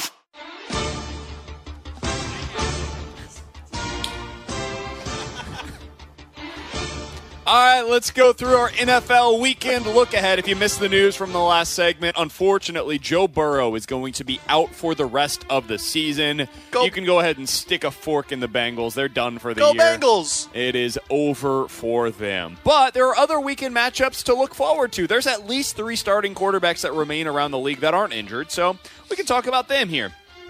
Alex, if you could sit in front of your television on Sunday and watch one game and only one game, what's the matchup you're most looking forward to? Oh God, can I say none of them? Um, does it, it's Sunday, right? We're not picking the Monday night football game. Yeah, we'll talk about the Monday night Okay, I game was gonna say Monday. that's in its own entity. Honestly, it's probably Cardinals Texans. Is it insane that that is also the one that I would say? Mostly because I just want to see all of the offense. I think it's going to be a really fun I do game. too. I don't think it's going to be like a lot of great defense by any stretch, but Kyler looked good last week, and I think this Cardinals team is spunky. I don't think they're good, but they're spunky. Spunky. There's a And word. The Texans, I think, are legitimately a fun team. So Well, they've just become a playoff team now because of Cincinnati Yeah. news. So yeah, that's that's mine. I think that's the most entertaining game, entertaining matchup that we've got available to us on Sunday, which basically means, hey, Don't watch any of the games. Go do the leaves. Go go rake your leaves. hey, honey, I am willing this Sunday to take a day away from football. Why don't we go take the kids? We can go to a park. We can go to the zoo. We'll go. You know what? You've been saying you want to go to that the zoo lights. Let's go do that now. That's Let's in go. the evening, man. Well, you can Yeah. do that during the evening and the day. go go, You- go You'll enjoy look your like an family. idiot if you try to do it in the Earn day. yourself some brownie points. This is the Sunday to do it. T-Bone, what's see, your matchup? The game for me, and I guess the Cardinals one's fine, but I just have no interest in watching the Oh, Cardinals. he's gonna say I- Seahawks Rams. I, I am. I, Oh, I- Jesus. Stafford's back, so I think. I mean, you're going to get a decent matchup. The Rams' offense is Probably fine when second Stafford's best. playing. Carson Wentz has been doing the pregame scouting for the Rams Yeah. with Geno Smith. Yeah, and I also have a parlay with the Seahawks winning their division. One that was actually reasonable, not taking the Jets in the AFC Well, if East. we're going so that stupid thing, then I'll take the Bears Lions because I got a bet on them. I think the Rams are going to win that one straight up. Well, if they are, the Seahawks. Are, I hope not. The Seahawks are terrible if they do lose that game. Speaking of which, what's the upset pick that you're looking at this week? The Rams actually don't qualify. They are only a one point underdog at home. We got to go three points or above. If you had to pick one team that is a three point or greater underdog this weekend that will pull off this straight up upset, Alex, who are you going with? I'm going to take the Titans. Don't know why. I think probably because Trevor Lawrence got a knee issue. They're saying. I just think he's bad. Um, but I know Will Levis is bad also. But if I'm going to take one, I would go the Titans finding the upset over Jacksonville because it's on the road. that's a good one. Derrick Henry traditionally has torn apart the Jaguars. Yeah. Well, and now that they're throwing the ball, DeAndre Hopkins has been a weapon, and Jacksonville's not been anything good defensively. I I know I just ripped on the Cardinals, but they're probably the second best one here, I would think, because I, I do kind of like that Titans one. I, I could see where they could do that. I I probably would say the Cardinals because Houston, though I think they are probably a playoff team. They're a playoff team with nine or ten wins. And what does that mean? You're going to get some of those inconsistent games from them, like you saw when they lost to the Carolina Panthers. I could see where they kind of overlook the Cardinals, lay an egg, and lose at home to Arizona. if I was going to go something different, because my pick is also Arizona, that would be the one that I would pick to win straight up. I really wanted to go with the Jets on this one because I their defense always gives the Bills trouble. They, they always seem to find a way to make life miserable for Josh Allen. But Garrett Wilson is apparently like potentially not going to play in this one. If you don't have Garrett Wilson, I don't know how that team scores. Uh, they they can't throw the football if he's not going to be available to them. So I'll go with something a little different. I'll say the Packers at home against the Chargers potentially a cold game in Green Bay, uh, uh, potential rain there as well. I don't think the Packers are particularly good, but at home, weird stuff happens with the Chargers. I'll, I'll go ahead and say that's the other upset that you could potentially see. Alex, who's the team that has the most to gain with a win this weekend in your mind? I mean, I think it's the Texans because they can now capitalize. Like if the Jaguars, for some reason, lay an egg, they can capitalize. The other one that has a lot to gain to me would be the Bills. And I don't think it's anything to do because of the Bills. I think it has everything to do with the Cincinnati Bengals news. And we're asking about teams that could legitimately be a playoff team now. It's Buffalo. And the up and down season that they've had, the inconsistent Josh Allen, now you've got a wide open opportunity for you to jump back into the the, uh, the postseason race. T Bone, we got to go quick. Who's yours? I, I think it's whoever ends up winning the Steelers Browns game. That's what I would you're, you're going to be in a That's a good one, perfect spot. You've got seven wins on the year with six to go. Yeah, you're in the fight still in the playoffs. I'll go Steelers. Their remaining schedule after this weekend when they take on the uh, Dorian Thompson Robinson led Cleveland Browns. The Bengals without Joe Burrow. Arizona, New England, Indianapolis, Cincinnati again without Joe Burrow. Seattle and Baltimore. I, I think this team might end up winning like 12 games this year, which is ridiculous. I don't think they're particularly good, but that's where we're at with this year's NFL season. For Alex Ferrario and Tanner Hendrickson, I'm Brandon Kiley. Bradford Bruns did a great job for us back in the studio today. We've been broadcasting at the E&B Granite Studios out at the Centene Community Ice Center. If you missed anything from today's show, be sure to check it out on the podcast page. It's all presented by Dobbs Tire and Auto Centers. We'll talk to you guys on Monday. Enjoy your weekend. Two Blues games, a bunch of football as well, some basketball, a lot to do. We'll talk to you guys on Monday at 11 a.m. here on 101 ESPN. You've been listening to the BK and Ferrario podcast, presented by Dobbs Tire and Auto Centers on 101 ESPN.